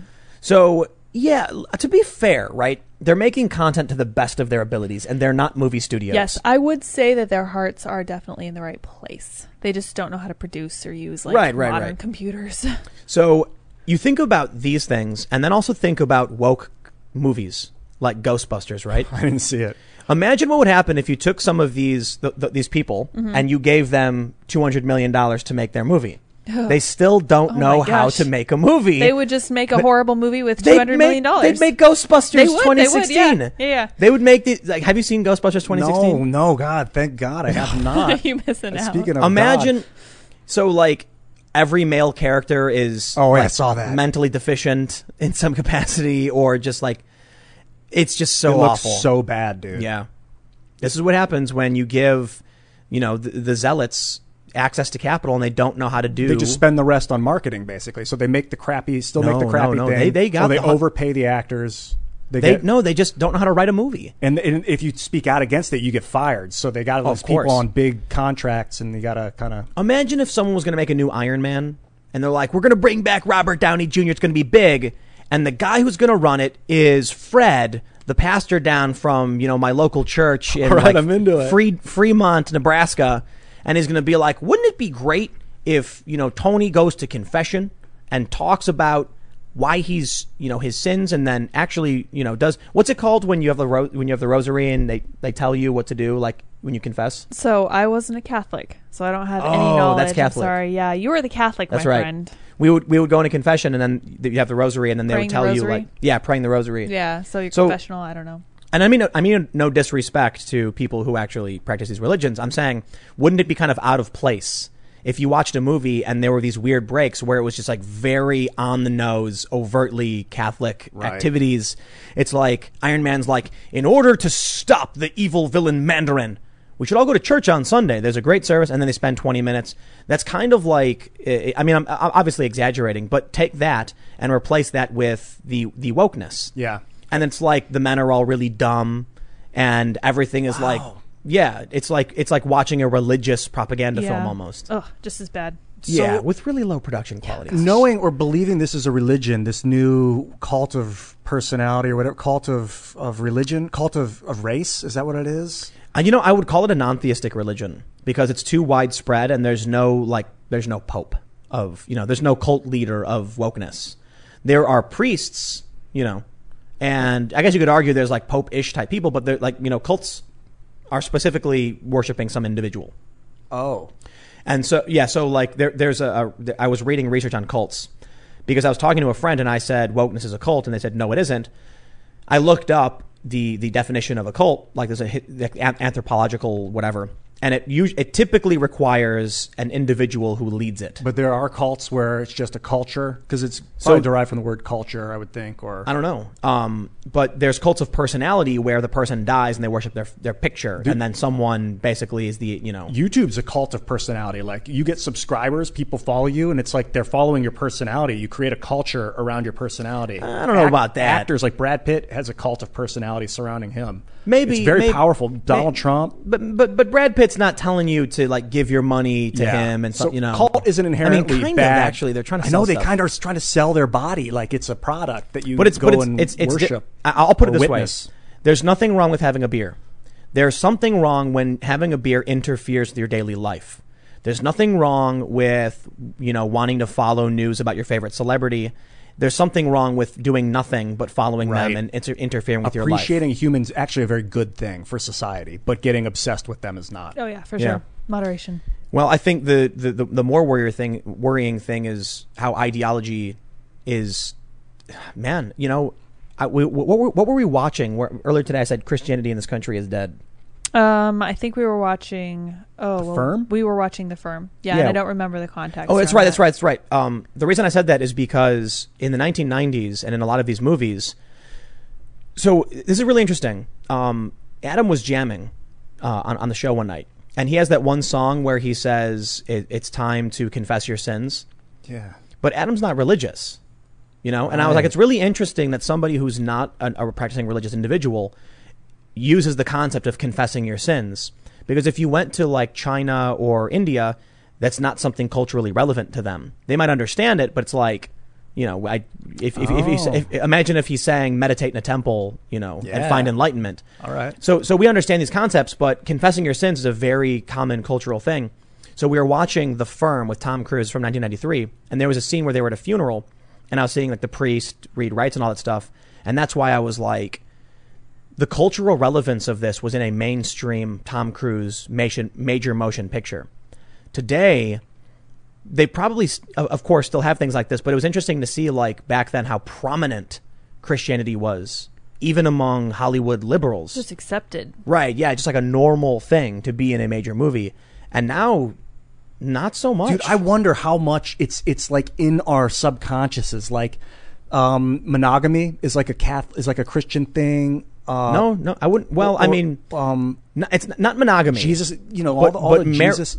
ma- like marriage as we know it is typically an Abrahamic you go to a church, like you can go to the to the courthouse, but you were going to say So I think the fact I think this ties into Adam talking about the idea of confession even though he's not religious is because there are things that go under human understanding like the concept that you need to have a man and a woman and they need to be together and they need to be united by like a common cord and a cultural pressure to keep them together. That's good for families. Families are good for the culture.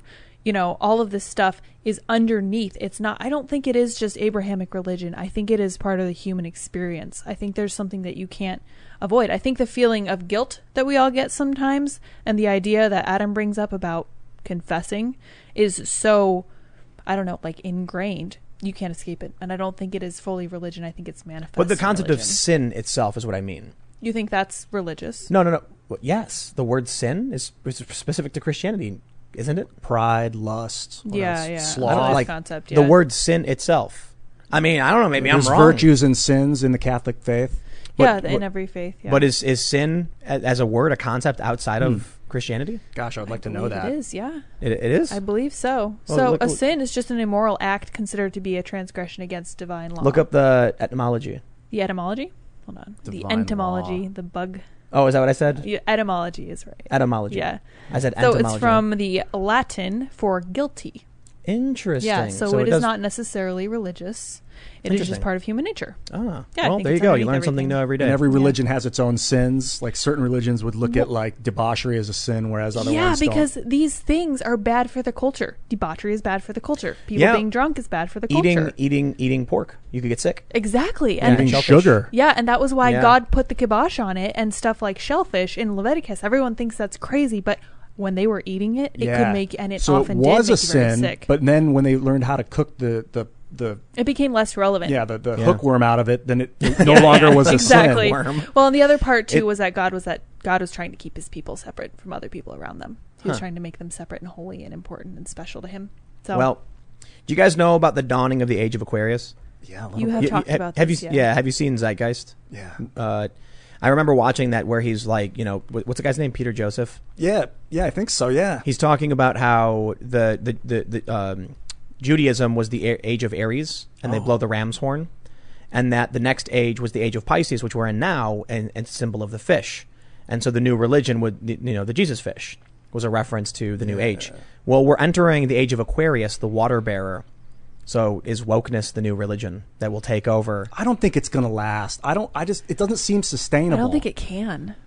Because it's built on fear and hate. Like it's it's not about bringing people together. It's about Sounds an awful lot building a- like what they used to say about Christianity. No, this is Fear, a little bit different. So I know I was raised in Christianity, and I know there are people who have left the church violently who say that it's nothing but fear and guilt. And there is a bit of that if you're not doing it right. But I think that basing it, basing something on fear and guilt is, in fact, untenable. I think that Christianity is not based on fear or guilt. It's based on a, a whole, a, a, a healthy respect for divine providence, for God, and for other humans. and like Jesus, if you break it down, the Christ consciousness is like that's a good thing. But when you organize a religion, a business around it, and try and profit off of the concept, is when it starts to get dangerous. Yeah, and- you involve human greed and stuff. Yeah. That's a problem. Yep. The the very simple story of a of a, a dude who helped other dudes. dude, if we could just behave like Jesus, like if everyone started behaving like that, That's like the whole point of Christianity. They're just like, just behave like this guy. He was great. He was the son of God. You're not perfect, but do the best you can and ask for forgiveness. and make good forgiveness, turn the other other cheek. I would love it Right. if the SJWs would turn the other cheek. I would love it It's if like, everyone good, did. Good sir, I couldn't help but notice that you said a naughty word on Twitter. Well, I ask that you humbly take into consideration, but I will turn the other cheek and I will move on. I'd be All right. like, how nice. and they should get Oh, likes great. for that. If you could somehow get rewarded for for not dissing on Yeah, someone, but dude, humans are flawed. Dude, that's that's that's the Twitter man. Twitter is a rage machine. It is Twitter is a video game where you try and figure out how to get the most points. that's what it feels like. retweets, likes, shares, followers. And guess what? In order to get those, you have to be a mean person. Yeah. That's why that's why Twitter started adding this thing where it's like, "Are you sure you want to call this person a douchebag?" Oh, Have really? you seen that? Are they still having that? I don't haven't know. Seen it Did at they get all. rid of it? I don't know, but I never That's call hilarious. people douchebags. So it's like I don't know if it happens to other people. Like you, you'd, you'd respond to someone saying, "Shut your mouth, you dumb," you know, whatever, and it would be like, "Are you sure you want to say this to this person?" What? That's awesome. It's dude. Twitter had an opportunity to get rid of these things, but they they the, Twitter is literally, it's it's where you go to get angry. Yeah, I, lately I have been like, uh, so I'll retweet like a violent protest of a guy getting kicked in the gut, and then I'll do like two of those, and then I'll retweet like a baby smiling at the rainbow. Try to keep it I'm trying. there. It's like one out of five joyous things. I'm trying to keep it like some level of balance. I'll do like philosophy, but no one likes. People get angry when I try and be philosophical on Twitter. They're like, "You moron! They're like, "Why aren't you insulting someone over something inane?" Don't try Right, and talk exactly. down to me." This It's is not not the right an, an arbitrary and generic insult. and then they insult you because of it. Mm, but so stupid. so uh, this is a really this, I got a really funny just like quick tidbit on on the show. I can't remember which show it was. I was talking about how conservatives are more attractive than liberals. oh, I heard that. It's true. I saw that there- tweet. so there's several studies that back this up. And there was there's a story from the Washington Post. Actually, I think for the sake of avoiding, you know, Vitriol. misquoting maybe. I no, people being studies. like, "Tim's making this up." It's like I'll just I'll just pull up the actual story. There you go. Take a look. Oh, "Oh snap!" Conservatives really are better Yes, looking. I knew it. This is just one of several studies. And what's really funny about this is that uh, it, it was Cenk Uygur of the Young Turks was insulting me because I brought this up. Somebody took a clip of me saying that When you know when you go to the DNC, you see overweight, frumpy individuals. When you go to the RNC, you see tall, handsome, or busty women. And that's just uh, uh, that's that's not an anecdote that's from me. It was from a feminist who was explaining to me the concept of privilege and how it breaks down between the political parties. If you go through life as handsome, attractive, with you know tall and a deep voice, and you're like ripped, people are going to do favors for you. They're going to be nice to you. And you are going, you're, you're going to be like, I don't want redistribution of my wealth. I've been able to do it on my own. This is just a general concept of privilege. And so I was actually referencing this.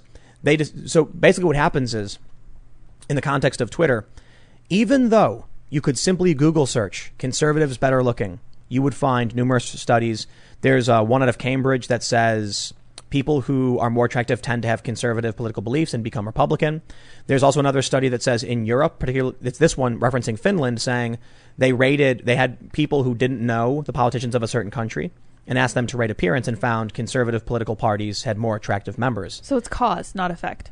They said that they don't know correlation or causation, hmm, but they found a correlation between I- you know I would think like if you're good looking and life is handed to you more readily, that why would you want to change it? So you tend towards more conservation and keeping things the status quo. Whereas Independence. If you're, yeah, If I can do it on my if own. you're funky looking and, and you gotta you break it all down. tr- That's you know, right. Burn change all down, Portland. but baby. but so so so the, the main issue is you get a bunch of people like like this, I'm talking about the the host of the Young Turks, one of the biggest political networks. He didn't even take two seconds to Google search when I said there's a study. He tweeted at me insulting my you know insulting me in my appearance, mocking me for you know wearing the beanie Too or whatever. for the beanie. Yeah. And then he said, "What study?" And I'm like, the craziest thing is I've not said a bad word about Cenk Uygur. I, mean, I may, maybe was critical of him because he yelled at me at Politicon a couple of years ago. Oh, nice. Like he just got in my face with screaming. I'm like, dude, what? but I, I've not said anything bad about him or anybody else.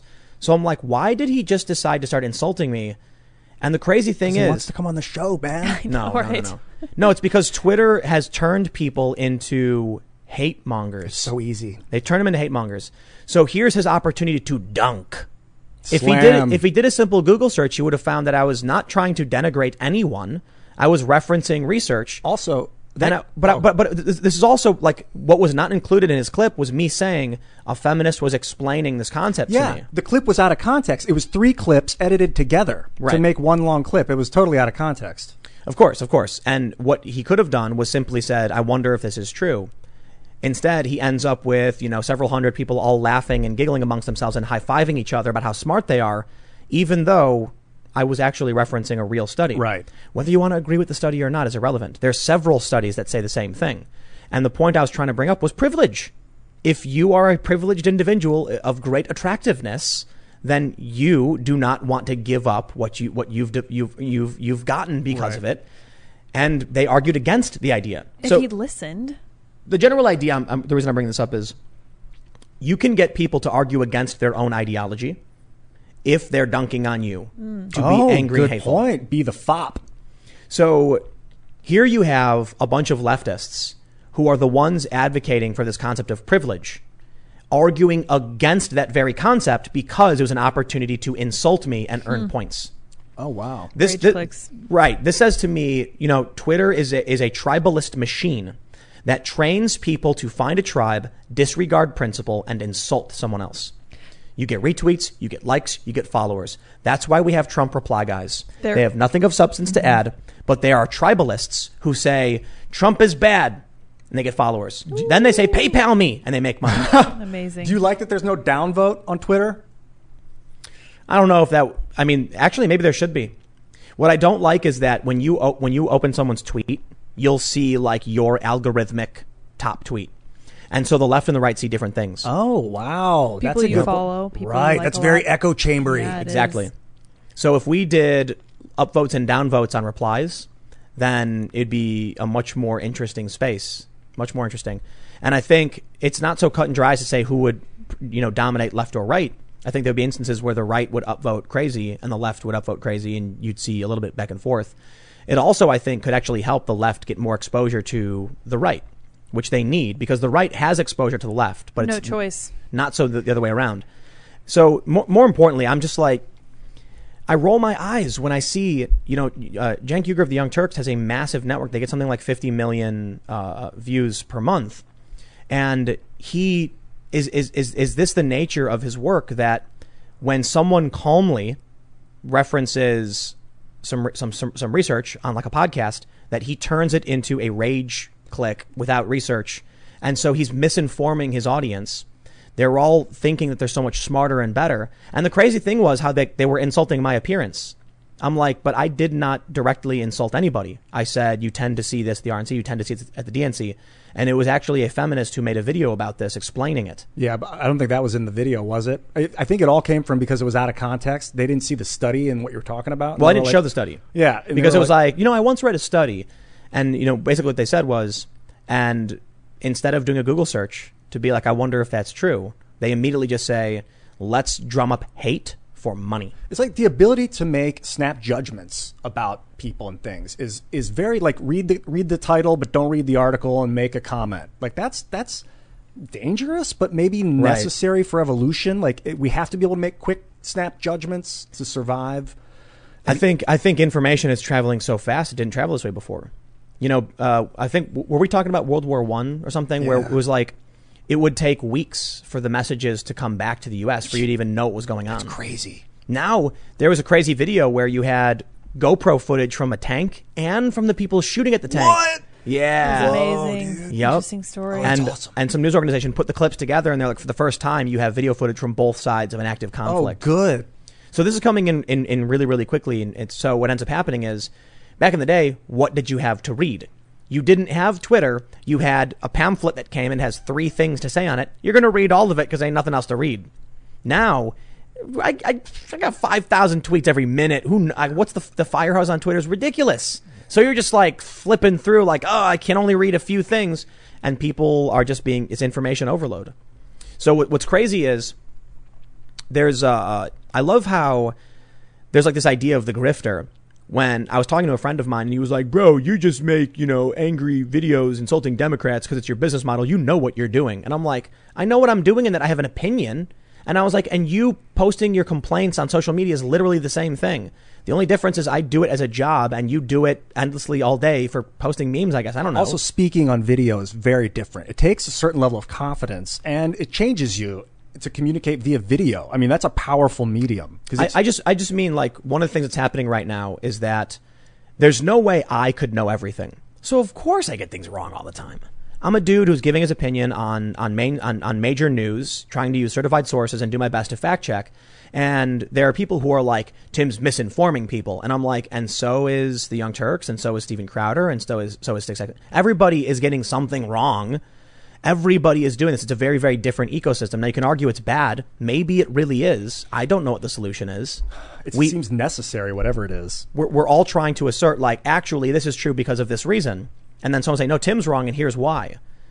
Yeah, it's like trying to be right is less important than trying to be honest. Yeah. Trying to win, I think. Trying to win for your tribe. That's something that makes me nervous about Trump because he talks about winning, and it makes me like really nervous. I don't like it. I don't like I, I don't like the idea of, of tribes, and I don't like or I, I I don't care about tribes. I don't like the I don't want to be in anyone's tribe. I want I'm gonna, I'm gonna go build my own shack in the middle of the woods, down, you know, with a little river and a dog. You leave me alone. You know, I'm gonna do my thing. You do yours. Very very very libertarian. Just let me just leave me alone. Is the dog in your tribe?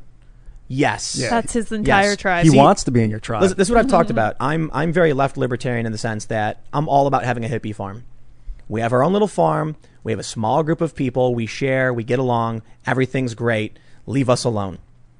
It doesn't work in a grand scale, like libertarianism, you know, with the big cities. But that's what I, that's what I'm. Do you leave me alone? And we're gonna share, you know, our fruits and veggies. And you know, we just got a, we got a bunch of jalapenos that just came from the garden. It's, it's yeah, be so many. I'm oh, I shouted out all those new peppers we got. Ghost peppers, FYI, delicious. for the win. Yes. That- Delicious. those are amazing. Those Spicy though. They're like they smell like green pepper, but I think they're red. I have no idea. They're they're hot. spicy. Yeah, and, so spicy. and they make new peppers out of like ghost peppers. So like a lot of these really hot peppers are ghost pepper uh, amalgams. You know, they, what do they call it when they blend them? Hybrid. Yeah, hybrids. yeah. I have no idea what I was talking about. But peppers. Um, emotions and being a YouTuber, like having the burden of trying to communicate. No, no, know, just like just just how people, uh, everyone thinks they're right and everyone else is wrong, and the challenge now is that even with people like me, where I produce content, I'm just one perspective. And so that's why I'm often telling people you got to watch other shows too, because otherwise I'm probably missing a, bi- a, big piece of the picture. I'm just one person. This is where the left comes up short because they're telling you Brian Stelter and this guy in that video we watched earlier, stop watching Fox News, Right. dude. Screw Yep. you. Watch every single news source so that you can form your own opinion. And I'm constantly listening to people and I'm trying to find what little bit of truth they have to tell me because You know- 90% of it is their opinion and there's a little bit of truth in there and I'll take it and I'll use it. You know why I, I really want people to watch every news source? Do. Because if you have somebody who only watches Fox News and then they watch CNN, and then you have somebody who only watches CNN and then they watch Fox News, both of them are going to go, CNN is lying. oh, good point. Yeah. CNN is notoriously bad journalism. Oh, it's it's yes. My favorite was when Don Lemon was at talking to a panel and he goes, "Oh, a lot of people on the internet are talking about, you know, black holes, and I know it's pre- preposterous, but you know, Mary, is it preposterous?" The, is the missing Malaysian airplane, right? Oh, that it fell into a black hole. Yeah, yeah. And then the woman goes, "Oh, you know, re- re- re- even a small black hole would swallow the whole universe." It just got worse. You know what, like, man? What? And then I was watching Fox and Friends one morning, and they had a priest on to talk about how evolution wasn't real. Oh. Right, right, right. Yeah, Fox News. Mm. But uh, but I'll tell you what. Prime time, I think Tucker Carlson does a really, really, really good job. Yeah, he's he's carrying the torch, man. He really is. I'm impressed. And did you see when Jon Stewart just basically browbeat him back in the day? It was when Tucker had a great reckoning. He used to wear a bow tie, and It was uh, Crossfire. yeah, Yeah. he- they had Jon Stewart on the show, and Jon Stewart made a mockery out of Tucker, and Tucker just took it. He just listened to him because he had a He's a lot champ. of uh, he had a lot of like respect for Jon, and and he it changed his m- mind, and he became a better journalist after that. wow. Yeah, Tucker's uh, changed a lot for the better, for sure. Like he had a segment, I think, last year where he was anti-pot legalization, and it felt forced. I was like, you don't really believe this? Like, we should definitely legalize pot and get these nonviolent offenders out of jail. I'm sure. I, I wonder where he's at today on that. Because if Trump came out right now and said, "We're doing an executive order, nonviolent offenders will be reviewed, pardoned, released, full commute, you know, sentence commuted and, and, per- expunged," it's landslide. Yeah, easily. Landslide. Ni- yes. But you know, Biden's talking about that. Oh, good for him. Yep. Yep. What, is hey, it- credit where credit's due. I don't like. I don't think I. mean, but, good point. Kamala Harris though threw a bunch of people in jail for it. I know. And laughed about it. Yeah. yeah, but to be fair, what did Pence do? What did Pence do? Right. Uh, Not much. it's true. And he was in a smaller state than Kamala I'm was being because she's facetious. Oh, what did he do? He was the well, he was the governor of Indiana, right? Yeah. So he so the reason I bring him up is because to be completely honest, I should be able to be like actually hear things that, but I don't know anything about Pence. I wonder if that's why Donald Trump picked him because he's a kind of a silent. he's Indiana or something. Yep. So he's been vague way to put it. criticized for his stance on like homosexuality and stuff like that. That's the most that I know, and I know Kamala Harris been has been dragged heavily, but that it is it, it is it is fair to say. Look, um, there was a post someone made about Joe Biden wanting to legalize pot and and and uh, release non- nonviolent offenders, and he's had it for a while. And I'm like, that's a great thing. That is that is absolutely a good thing. Yeah. The only problem is I just don't think he's a real candidate. Like he, he Joe Biden could come out and say everything that Trump is saying, and I'd still say, bro, you're a flashlight with dying batteries. That's a good uh, analogy. That's Joe Rogan's. Yeah. I yeah, love it. that was brilliant. And so I actually was thinking about it, and, and the way I described it was, if I had to go into a dark cave and had my choice between a flashlight with dying batteries and a torch that could burn me, I gotta take the torch, man. The torch is going to be consistent.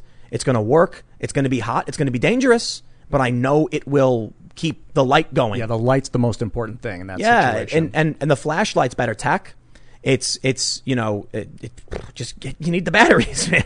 It was not going to work. What if you work. could have a dying flashlight or a gorilla with the headlight strapped to its forehead? I'm seeing the comparison. Yeah, I like it. Um, I man, I, follow that gorilla. I'm gonna go with the gorilla. is the gorilla my friend? well, it's Yeah. up to you. he fights for you. he's gonna like kill me. I've never been that close to a gorilla. right. well, I think hopefully, he'd rip hope- you in half. hopefully we're friends. Yes. we've we've grown up together and we're on an adventure together, and he's leading the way. He And, has your uh, best interests in mind. Oh, excellent! Then he'll fight off the the, the Morlocks and the, and the mole dude, people. and homie. stuff. Yeah, dude, Homie totally. gorilla. Could use that strength. All right, let's go to super chats because we, we we always go a little long. We got Laughing Man. Laughing Man, that is an excellent avatar and an excellent name. I love Ghost ghosting the show. He says, Do you think we are seeing a doubling down of race theory from the left since Trump essentially cut off the dragon's head by taking it out of schools? How do they counter this kind of attack from Trump? Please share. Uh, what is this? No mail in vote? Change.org, no mail in vote. I don't know if they're doubling down. I will say the media, because if Trump came out and was like, ladies and gentlemen, pizza is, is, is great. My favorite is deep dish from Chicago. They'd be like, pizza is bad. Oh my God. Why is Trump talking about pizza? What's he trying to say? They would they would be they would, they would be on board with Pizzagate in two seconds if Trump slipped up. Like anything Trump says is they're against. I, question regarding this. So, critical race theory. Trump said it's out of government offices, uh, government Trainings. Trainings. So, does that mean it's out of school, like public schools, which are government organizations? It's a good question. I don't I don't, I don't, I don't think so. But they should absolutely have some kind of mandate from the Department of Education Well, this this stuff. this is something he was talking about. He was talking about defunding the schools that teach the 1619 project, which I was right, like, definitely. yes, please. Yeah, get rid of all that. That's Yes. that's part of critical race, sixteen nineteen It's, project. it's entirely critical yeah, race. yeah. it's revisionist history. Yeah. Uh, like they, they they argue that the true uh, America truly began in the year 1619 with the first slave arriving, and it's just oh, and sixteen twenty was Plymouth Rock or something, or sixteen. it's just total bunk. It's, It's just nonsense, nonsense. wild. And the lady who wrote it even said it wasn't really history. yeah, it was just how it could have been. yeah. Okay, Like literally like a parallel universe. we got Alternate, kitties in the alternate house. reality. Brandon Toms says instead of people's attractiveness affecting their political leanings, what if people's political leanings affect their attractiveness? Imagine going through life thinking everyone owes you something. That's got to affect how you look over time. That's actually a really good point, but a, a better example is imagine if you take two people who are kind of doughy, right? And you tell one person it's your responsibility and you have to work hard. And you tell the other person it's not your fault, it's because of all the drinks they made you eat. How do you think those people would develop? You, the, the person who was told it's their responsibility, they're going to be like, I better start eating better and working out. The other person's going to be like, it's not my fault. And I could see um, stress can make you ugly. I mean, stress can Yeah. make you contorted and, and grow in Like- weird ways. Like, that- like, like Voldemort at the last Harry Potter, scene- Harry Potter of scene stress. when he was all shriveled up. totally a Yeah. stress-induced shrivel. Millennials love their Harry Potter references. That's that's the joke. Oh, I love those books. What is this getting? Oh, getting, mouse is getting stuck. All right, what do you got here? Gareth Green says, I thought saving money rather than spending it was a virtue. Moreover, the idea of individual liberty is that everyone has the right to their own property, including money, so long as they haven't actually stolen it. What was that? Waving at Betsy. Sorry, I didn't. Oh, mean to be you were waving. You were waving at the cat. Yes, I was. I was Not like, are you are you trying to alert me? I that was not. wrong? No, too. it's very important that I waved to the cat. I'm sorry, guys. She loved it. This is my Shoddy bad. Viceroy says, I wonder if y'all are noticing that Asians and white people are being forced to work harder to go to college, therefore making those folk more conservative. Hmm. I don't. I don't know. Perhaps. Perhaps. That's a I good will. I will say the interesting thing about the non-POC space is that depending on who you ask, Asians are or aren't people of color. That's a weird one. That's why it was interesting that it wasn't a whites only space specifically. Right. Because I'm wondering, like, does that mean an Asian person could go there? Or an albino. My, I have a good friend that's an African American Yeah, descent, but man. he's albino. That's But a does great how does that how question. does that work? he just looks super. You, Victor. oh, I, I know, I know, I know. But but does like how does I don't that? know. He doesn't look. He's like lighter skinned. but he does identify as black. Yeah. Yeah, yeah. So it's it's it's Which interesting. is a color, or a, a shade, which is so bizarre to me, man. These this language. Stupid. yeah, it's It's weird. really stupid. Reductive. Yeah. No, I don't know, man. Everything's weird and crazy. That's Let's see. Matthew way- Hammond says, uh, well, okay, I guess this question was for Will, but Will en- didn't end up uh, actually making it. But he's asking that uh, do you agree that last night's rally in North Carolina, Carolina was Trump's best ever? Best ever. I have heard that. It Did was you- did you? great. I Really? heard it was great. Yeah. Wow. Yeah. I'll tell you this, man. I just heard Trump tell uh, uh, Woodward that he's drinking the Kool Aid on white privilege. I'm here for that. And I'm like, ooh, I'm voting for this guy. This is going to be good. You know, hey, man, push back on that stuff. That's right. Josh Greshner says, really enjoying the podcast, Tim. Are you still taking guest recommendations? Would love to see Maj Toure on your show sometime. He's a great 2A advocate for 2A and founder of Black Guns Matter. Oh, yeah, for sure. Mm-hmm. He's on my short list. I don't think I can message him, but yeah, we'll figure something out. Yeah, that'd be cool. I think I may have met him actually in Texas. Well, I'm not then sure. You got to get a hold of him. Oh well, we'll we'll, we'll try and figure it out. Yeah. I was I was in Texas and I met a guy who had a, a black Black Guns Matter shirt, and he was like walking around with a gun. Super chill. And then it was funny because he walked up to some like right wing militia looking dudes, and they were like laughing and talking together. And I was just like, you see, it's not about race. It's just people, you know. And if, and, and if the guy's like, hey man, it's a really cool gun or whatever, and they talk and they hang out and they were getting along, I can't stand racists, man. Just want to just want to hang out with people and have a smile and have a good time. All right. Sam G says, Timbo, thanks for debunking the French cemetery hoax by bringing it up. Jason Leopold from BuzzFeed and his, and his backfire FOIA request. That being said, how credible overall would you consider anonymous sources? And it's tough. I typically don't like them. But it's like, imagine, uh, here's the problem with anonymous sources. What if I said an anonymous source confirmed to me that Donald Trump is a lizard person? Who was it? You. No, Well, that's my wait. I'm I'm the anonymous source. Yes. That's asking who the anonymous source was. Oh, mind I twist. know, meta. So, so the point is, here's the way I, I talk about anonymous sources. You have uh, A dude comes out with a report and he's like, breaking news, multiple sources confirm Donald Trump, you know, uh, stole a bag of uh, diamonds from a jewelry store. And then people are like, who are these sources? They are people who are very familiar with the incident and were very close to it at the time of occurring. Thieves. And it turns out it's like a group of homeless guys who are sleeping in an alley behind the jewelry store. Wow. They saw Trump leave with uh, a bunch of jewels that he bought and paid for. But then you say, well, these guys were there. They saw Trump and we know Trump was there. This is confirmed. And then here's the best part. So Trump didn't steal anything. They just asserted it because they assumed it. The journalist thinks it's true. My favorite part. Another news organization then says, we need to independently verify this is true.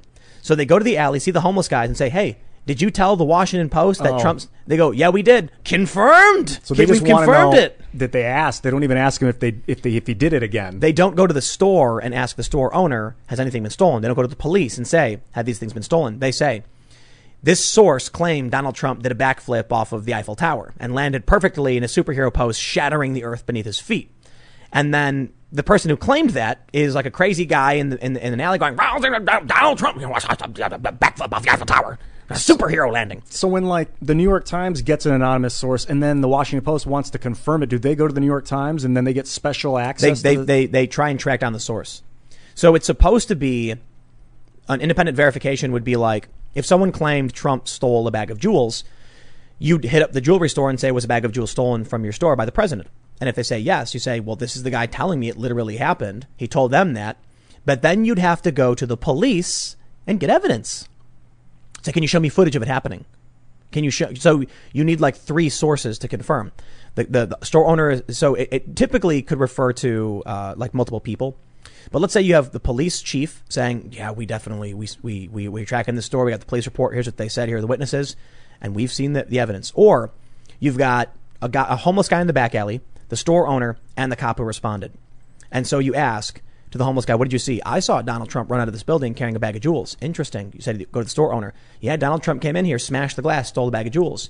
Then you go to the cop. I was sitting in front of my car. I saw Trump come in carrying a hammer. I hear a smash, and then the store owner starts screaming. That sounds like you've got pretty good confirmation. You'd still want to be very careful on a story like that about the president. They are so like they're the bar is on the floor. Wow. There's no limbo here, man.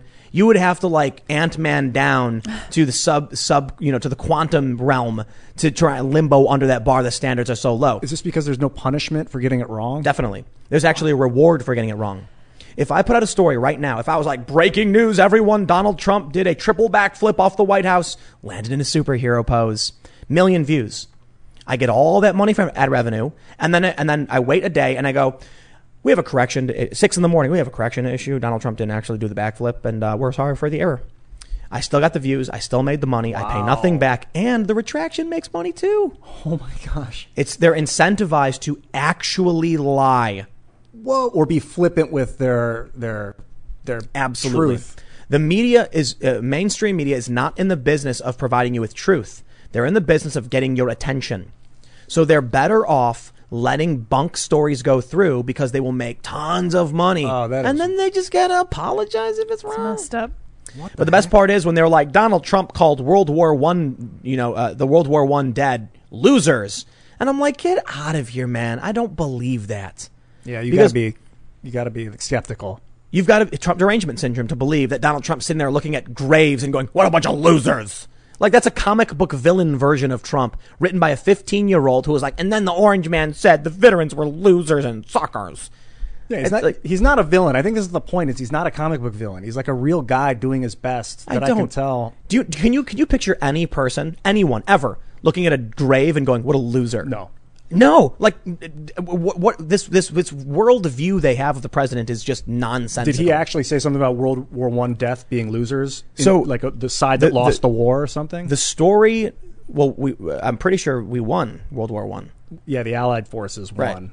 So the the- Technically, nobody won that war. It was Right, exactly. So the, the the the official story was that Trump canceled his trip to the Aisne-Marne Cemetery because he thought the veterans were losers and suckers and didn't want to get his hair wet. It's been confirmed by numerous sources that's not true. 21 uh, sources? Oh my god! Is that, is that what it was? Yep, at last count, it was 21 different sources. John Bolton, who hates Trump, defended him, saying that's not true. We canceled this because of rain. I was there. I heard him saying it, and they were like, "But maybe, maybe at a different point Trump said it." And he goes, oh, "I can't prove a negative.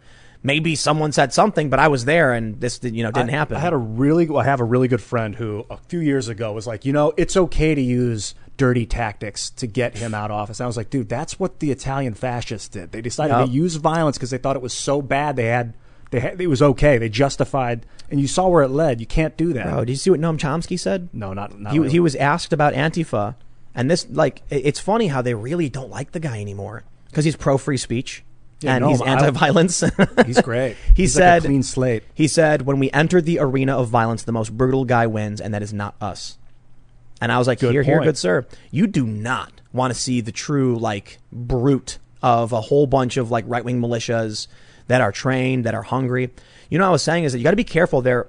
I think many of the militias we've seen throughout this country are really just overhyped by the press. They're like, "Oh no, militias!" I'm like, "It's a regular guy with a gun and a vest, and like his, his friends in his community, and they're armed and they're defending their community. It's not that big of a deal." There are extremist groups, however, who want any excuse to purge their ideological enemies. That's And- ma- it makes me nervous when they start running for office. That's when I start wondering. Well, who's running for office? Some girl was running for office that was like saying they were Black Lives Matter was a great thing and that we need to support it. In like I don't know where it was. I don't have the data in front of The me. left is entertaining extremists. Like the there's a there's a mayoral candidate in Portland who says she's overtly Antifa. We've seen all the violence from these people. That's when you got to start paying attention. But the but the conservatives are getting rid of these people. They're like, we don't want them around. Yeah. And so I'm like, if I have to have President Trump and a bunch of Republicans who I really disagree with, but at least we all agree on the fact this country exists, I have no choice. I think- You can't vote for Joe Biden because he's actually negotiating with people who have these insane views and entertain violence. And then he's trying to come off like, but I'm tough on crime. Yeah, you were, but now you're just like falling asleep. Yeah, he's you know? lame. If especially if you compare him to like seven years ago, he was so sharp back in 2011, 2012. Yeah, who was it that was saying he's declined just over the last four years? I think Trump's Probably kind like of nine million people. I think he's chilled out. Yeah, he I- has. I think he's like he used to be very angry. yeah, You know, he was like insulting people and mocking them. He still does a little bit, but he's really chilled out. like when I- was and I that? When was that art- article from that he said the Kool Aid? Was that from a long time ago? uh, I think that was recent, actually. Yeah, that's from June. From But that's- still- that's a private in phone these days. call. That's a long time. It's a private phone call. Right. I'm talking about like he did a press conference recently where he was like, "I'm not going to insult this person; they'll get mad at me." And I was like, "Hey, that's pretty good. you know, you're figuring it out. You know." Dude. Here's, uh, so so here's a, here's a good one. Evil Me says, "Nice job with your earlier video today, Tim. You snuck in a Rick roll yes, Yep. I heard that. I, enjoyed enjoy that. your sense of humor and, and and enjoy seeing it more often. I said something like, you know, Trump supporters are never gonna, you know, let Trump down. They're never gonna, you know, turn around hurt him or something like yeah, that. Yeah, it was great. I don't know. I was giggling. Just in the flow. That was that was Works funny. great. But my point was was was still apt with the Rick Hundred roll. in percent correct. Yeah. Yeah, they're they're diehard. Yeah, I don't know if that's the right phrase. Yeah. Oh, this is a sad one. Cody Evans says, "A person is smart. People are dumb, panicky, dangerous animals, and you, You know, know, it." it. Agent K. Men- yeah, Men in Black. Mm-hmm. they are wild animals. Less government is more, says Tim. You're a liberal with American ideals. I love it. How do I go through your vetting process to be a normal person guest on your show? I, like everyone, have a story and opinions. Thank you. We are not yet there. So, uh, to the point where we're actually going to be trying to find, you know, some regular people. You, you've heard us talk about this, right? No, not actually. We just want to get regular people on the show. Yeah, dude. Like, you know, Be fun, Bob, right? Bob, the local gardening guy. Oh, we should get gardeners and stuff. Yeah, be just so fun. like working class people. You know what I Yeah, mean? man, the because. I'm I'm I'm particularly anti-elitist. I hate the establishment elites. I hate all that, and I want to hear what you know. Look, there's a lot of regular people who are going to be like, I have no idea, but there's going to be a lot of regular people who are who are going to say things like, Look, my taxes because of this bill. I was talking to a dude about the minimum, minimum wage law in New Jersey, and he was talking about how it devastated a whole bunch of businesses. He's like, Listen, man we got a bunch of uh, small businesses that don't make money. Like they, they, they, they make just enough for everyone to get a little bit. And the business owners make just above minimum wage, the same as the employees. And then when they raise the minimum wage, all of a sudden now the business goes under immediately. Because you got to understand it's not just about paying those wages, it's about the taxes that go on top. Oh, wow. Because employers have to pay a tax too. Oh, on Yeah, top of the wage. So Yeah. the taxes go up as well. Yep. Oh. Yep. So a lot of people don't know this. Employers pay a portion of the taxes for the employees to the government. So the employer and the employee split a tax. I'm- forgot what the percentage is. And so they were like, now these businesses are looking at increasing the cost of their, their wages, but the business isn't increasing. It's an artificial increase over time. And then they're looking at the taxes on top of how much they pay have to go up too. So it's not just the wage hike, it's the wage plus tax. And so that was really interesting. It was a regular person, You know, what? I was who thinking just Oh, what if the government covered the tax hike? Would that How? be, or, or just subsidize it, like it. not impose it? But subsidize means they get they tax somebody for money to cover. You see what I'm saying? You're just basically saying they should tax something else. or what if they just don't add a tax to the minimum wage hike? Now you're speaking my language. well, it's because it's the employment tax. They, that would Shouldn't be a exist. major overhaul of the system. And at what point would they restore it? Or just keep the employment tax at what it was for like eight ninety five an hour, and don't add for the next. It's, it's, it's just not 750. that. It's not just that. Imagine you have a restaurant where your margins are razor I thin. know what you mean. And then all of a sudden your staff is getting a th- you know a 10, 20, 30 percent increase. Right. And you're like, we don't have that. We don't. We, we barely break even. Yeah, Now your business is gone. interesting. so this is That's why- the danger of socializing businesses. Well, it's a I danger guess. of increasing the minimum wage. You know. Let's see. Christian uh, Christian Robertson says, "Forgot to say, but if you visit Norway, visit Storfjord in northern and stay at my hotel for free. I just love how you spread the truth, and you deserve this all, all the support you get. That sounds fun. If I ever make it that way, I was in Bergen. Um, I think I was just in Bergen. It's the only place I've been to. I made a little video about it. This is crazy. I made a video about the. It's called. Uh, I think it's called the Isdal woman, the Ice Woman of Norway. Oh, I remember this. And then we went to look back at it. and it was gone. It was gone. What the Dun, video? dun, dun. What I happened? didn't, I didn't delete it. I loved this video. the ice woman. So in Bergen, Norway, there's a woman who was found like up in the mountains. We went there, and she was found dead. And they said it was like of smoke inhalation or something. It's been a while since I filmed this video. And some theories are that she was an Israeli spy tracking down former Nazis. Whoa. Yeah, I think I've heard of that. That- crazy story. I made a video about it. We interviewed local experts. One day, I got someone was telling me that a bunch of my videos were gone, and I went. I was trying to look for the video to show someone because I love that video. It's really old. Gone. Dude, I saw a crazy video of an Israeli soldier beating an American woman, and she was screaming, "I'm an American! Stop! What are you doing?" And he was throwing her around, and the video disappeared. Yep. Wild. Yeah, hmm. Why did my video it. on the Isdal woman disappear? I don't know. That's weird. Conspiracy theories abound. I remember Why that. do Well, videos you know- disappear at all? Oh, that's a great question. Because like YouTube's like, this offends me. Because someone Get owns this it. private mm-hmm. company. Because as we all know, that the headquarters for YouTube is on a mountain. It's like it's like a it's like a mountain, a cliffside, and there's like a winding road up to a giant, you know, Transylvanian style Dracula castle, and they're sitting in big.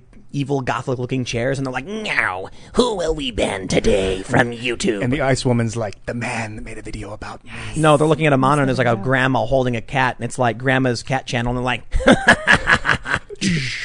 and then grandma's and then grandma's sitting at home with her cat and she's like i made just enough money this month to pay for my medical bills and then like youtube goes "Doof," and they're like oh The alg- the AI algorithm that's on a rampage right now. the terminator's not going to be walking around shooting people he's going to be banning and censoring people Dude, that's how it that's how it started. I don't know if you saw Terminator 1.5. you want to know what's crazier terminator terminator look we're not we're never going to see a world where robots march around killing people you want to know what the world's going to be A bunch of nano drones going into your ears. Nope. it's going to be you waking up being like, I, I, I, you're going to look at your phone and you're going to see stuff and it's going to perfectly predict and manipulate your behavior to where you're like, I need to go to the store and buy, you know, a, a, a, a shovel. Oh, because they want to work synergistically with us. The AI doesn't want to destroy us; it wants to use us. But, but, well, I don't, I think if you're talking about like a total sentient AI, I'm talking about if we made an AI, it's not going to have emotions and feelings and goals like we do. You know, have, have you seen the, the, you, you ever watched, you watch Doctor Who? Only a couple episodes. There's one where there's they, they go to this planet where there's a colony and there's no humans. And it turns out the goal of the robots was to keep people happy. But when someone died, everyone got sad. And then the robots realized that if a sad person came in contact with a happy person, happy person became sad. You know why? Because they told the happy person someone died. So they decided the only way to stop this was to kill the sad people. Uh-oh. But then it makes the other people sad. Uh oh. So they had to walk around with fake smiles, like "I'm happy, I'm happy." Interesting. Yeah. So the AIs, their goal is not going to be like we imagine it. Like it's not going to be a giant machine being like, "I am the overlord of humanity. Do as I say." It's going to be like people like eating corn, and then it's going to shift our economy into a corn economy. And you're not going to realize it. You're going to be sitting one day in your house made of corn with corn everywhere, and you're going to be like, "Life is good." You're Yeah, probably going to kind be of where over- it's at now with Google Maps. Definitely. Or just with Twitter and Facebook and the weird things we believe. Like, the- we're we're going like to, we're going to AI hell, man. dude. The ads that pop up totally brainwash us. Yes. whether we realize it or not. Yeah, man.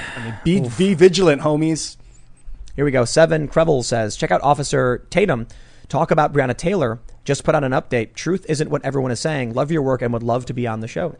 Once, so we're, we're getting really close to relocating. We just got they've literally got to lay the cables for fiber optic. Otherwise, we just don't have the internet to do it. I'm going to be doing a trial run this weekend to see if I can get internet to work, but it's risky because it's really crummy internet, and like we need a good consistent, you know, feed to actually upload the the live show. We should have enough. We'll give it a, we'll give it a try. I just I would just don't want to don't want to risk it. You know. Philip uh, Philippi says villains who twirl their mustache are easy to spot. Those who clothe themselves in good deeds are well camouflaged. Vigilance. This is the price we must continually pay. Yeah. Vigilance, the energy that you use, glucose. Sugar. Yeah, I, I have a book called Willpower, and it all comes down to glucose. Really? Yeah, they would do they would do like studies where they'd do simple math problems, and they would give a kid like lemonade before they did it or nothing, and the kids that did nothing would just lose interest. And Glucose is fuel for the brain, man. yeah, Yeah, Yeah. and energy. Brian Bourgeois says, We all need to band together and realize we all have more in common than we have different. Trump is not part of the club, and why they, MSM and establishment politicians, hate him. Definitely. kudos. Akapot says, New segregation is no accident. It's an outgrowth of guilty desire for atonement via what they perceive the oppressed want. They think it will satiate, but without forgiveness, first, there can't be peace. Referendum, was it, uh, ref, rem, Christian ex- concept of grace versus justice. Mike Carbone says, the more you pet the cat and tell me your ideas, the more devious I think you guys are. yeah, Ian's Yes, got Dr. Betsy on his lap and he's like, I believe we should She was making me. tax the poor. you remember when Bloomberg? Do you see Bloomberg said tax the poor? no, what happened? He literally said the poor people are too stupid. We should tax the poor. Evil What? old man. that guy is disillusioned, mm-hmm. Dude. He's distanced. Simius the first says the dictionary definition of a cult is a social group that is defined by its unusual religious, spiritual, or philosophical beliefs, or by uh, or by it can be or it can be defined as a common interest in particular personality. Interesting. Here we go. Tim, etymology of sin goes further back to ancient Greece. It means to miss the mark. It means an inability to be morally perfect. It's not just about violating the religious creed. Yeah, Jordan Very Peterson. Jordan Peterson talks Peterton. about that. Peterton. Peter Ton. That's a cool name. I like that. All right, let's see. Where are we at? We got a big old jump in super chats. Politically Defiant says, Lydia, do you watch any faith based animations like Adventures in Odyssey, Veggie Tales, or Nest Productions like Swan Princess? Yeah, I used to watch that stuff. I used to watch that stuff. I had no choice, like with uh, kid parents' night out or whatever. We had to watch all of those. Veggie when we had Tales? I didn't know that was religious. No, Veggie Tales is very religious. Wow. it's very cute though. The Jim says, Hey Tim, venting about living in California. I fought to get out of debt, and now I finally have a stable job and opportunities. Everything is going bad. Torn on bailing or running for office. P.S. Would still love to see you talk with Don from Plebeian Media. I am not familiar with uh, with them. You know who they are? Nope, I gotta look them up. Run for office. Do it. Yes. Make a difference. Because I'll tell you, I'll tell you what. Um, it was it was basically what Billy Prempeh was saying when he was here. He's he's a conservative running in, in North Jersey where it's deep blue. He's like if if he's basically saying if the Republicans ignore these deep blue areas, there will never be a change. So you might not win, but you need to keep talking to people, shaking hands, and you know It's- challenging the establishment. It's like scary and almost painful to speak the truth in front of people that don't agree with you because of the the blowback. But like if you don't do it, I mean, this is the great human conundrum. We we have to speak truth to power, which can be you know it can be It's hard. yeah. You have to rise to the occasion. But it, it's it's worth it. I think if we don't do it, we kind of see what's happens. You know, Yeah, absolutely. in in the metaphor of what's going on right now. so uh, someone asks, uh, let's see, Mandalore says, were there plans to have Viva Frey on? There are, in fact, plans Yeah, to have awesome. him on. So they're a little bit on hold because of the quarantine. He can't really cross the border. Oh, he's in. Canada. Yeah, he is in Canada. Bummer. Poor, poor guy. But we are going to get him on. That is just up in the air right now. Cool. Ty991 says, Tim, you have no idea. You don't see the real right wing militias. They don't advertise. These are dudes who train every day and run, shoot houses. If they actually come out, they're stacking op for high. Interesting. All right, we got one more. We got one more. Coin Flip Wolf says, seriously, how do people not think these rioters are terrorists? Have we gotten so far into 1984 that people can't see what's right in front of them? Yeah, when they go to houses, when they jump on top of them, when they when they do the fist in front of your face and demand you salute, when they threaten to start fires. This is the crazy thing. Like they've been starting fires all throughout Oregon, and now there's wildfires everywhere. Dude, Not smart. That's domestic. I think when they went to the restaurant, I'm not saying they started the fire. Right, right, right. that that was like domestic terrorism in my view. Yup. That Flipping. so, like, Politically motivated. That's what Yep. we have Yeah. Homeland Security for. That's the real reason we have it. Look at you, you hippie.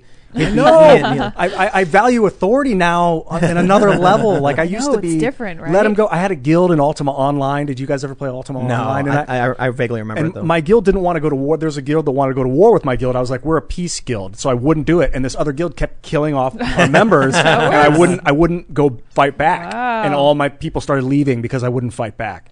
And after that, I realized there is a value to to stamping your fist down. what have you done? You, s- I, I was gonna spin it you broke the UFO. and and clamping down with authority. There's just a value to that. That's like if you don't do it, then it, everything will fall apart. You know, uh, when I play Civilization, I never declare war on other countries. I mind my own business. But I assure you, you come to my shores, I will crush you. Yes. But how far do you go? Do you take all of their land? If it depends on how egregious their uh, Salt their the disrespect is. So, uh, in in some circumstances, I'll just raze the city. I'll I don't want your cities. I've got like I'll I'll build my civilization. I always very much so prioritize research to build up like power, weapons, and better better forces. And then when they start, you know, getting acting a fool, you know, at first I'll just say, hey, hey. But if they keep pushing, I'll just crush their capital. You know, you can't raze the capital though. But I'll just like wipe out some of their cities and be like, now I'm going to go back and mind my own business, and you stay away from me. It doesn't bode well because I guess the AI for civilization doesn't understand these complex political, you know, things. It's like everyone gets mad at you and they're like, you killed people. Oh, if I'm you like, take it too far, yeah. they, they they invaded my country and tried stealing one of my cities. So I went back and I told them to f off. They'll And say like- your response was this is kind of like the real world with um, total war. Like the, if if there's an invasion or like a, a bomber bombs a city, you don't nuke the capital as a response because you don't take total. Right. You go you you have a equal response. Right. And so the game kind of has that built in. But I do the same. I'll take their entire country. If they if they mess with me, I'll take over every city of theirs. Assimilate. Yeah, and assimilate. You declare war. Now you're a peaceful country. You made the final mistake. and then you end up winning because everyone attacked you. Anyway, we're gonna wrap it up. We're a little bit over. Thanks for hanging out, everybody. Um, you can follow me on Twitter, Instagram, and Tim uh, and Twitter, Instagram, and Parler at Timcast. And of course, you can follow my other channels over at youtube.com slash timcastnews and youtube.com slash timcast. You can follow Ian at Ian Crossland Sure on can. Twitter Basically everywhere. everywhere. And you can follow uh, Sour Patch at Sour Patch Lyds. That's Sour Patch LYDS on Twitter and Parler. We will be back tomorrow. What's tomorrow? Thursday? Tomorrow's Thursday. We'll be back tomorrow. So we are scheduled to have Kimberly Klacik on Friday. I'm hoping that you know a lot of COVID has really made it, it made it really really difficult for a lot of people. And I'm hoping that because we, 'cause we originally had Kimberly scheduled for last week, but she had to cancel. So I, I hope everything goes smoothly. I hope so too. And she'll be Very here on Friday. excited to have Hey, uh, why don't you smash the like button while you're at it and subscribe to this channel? yeah. That is a that is a good point. You gonna Excellent get some mo. That's and you right. can't spin the UFO because you you s No. pounded the table. But I'm gonna try. All No, right, it's all not right. gonna work. We've got to we got to go feed the cats, everybody. Thanks True. for hanging out. We'll be back tomorrow at 8 p.m. and we will see you all then.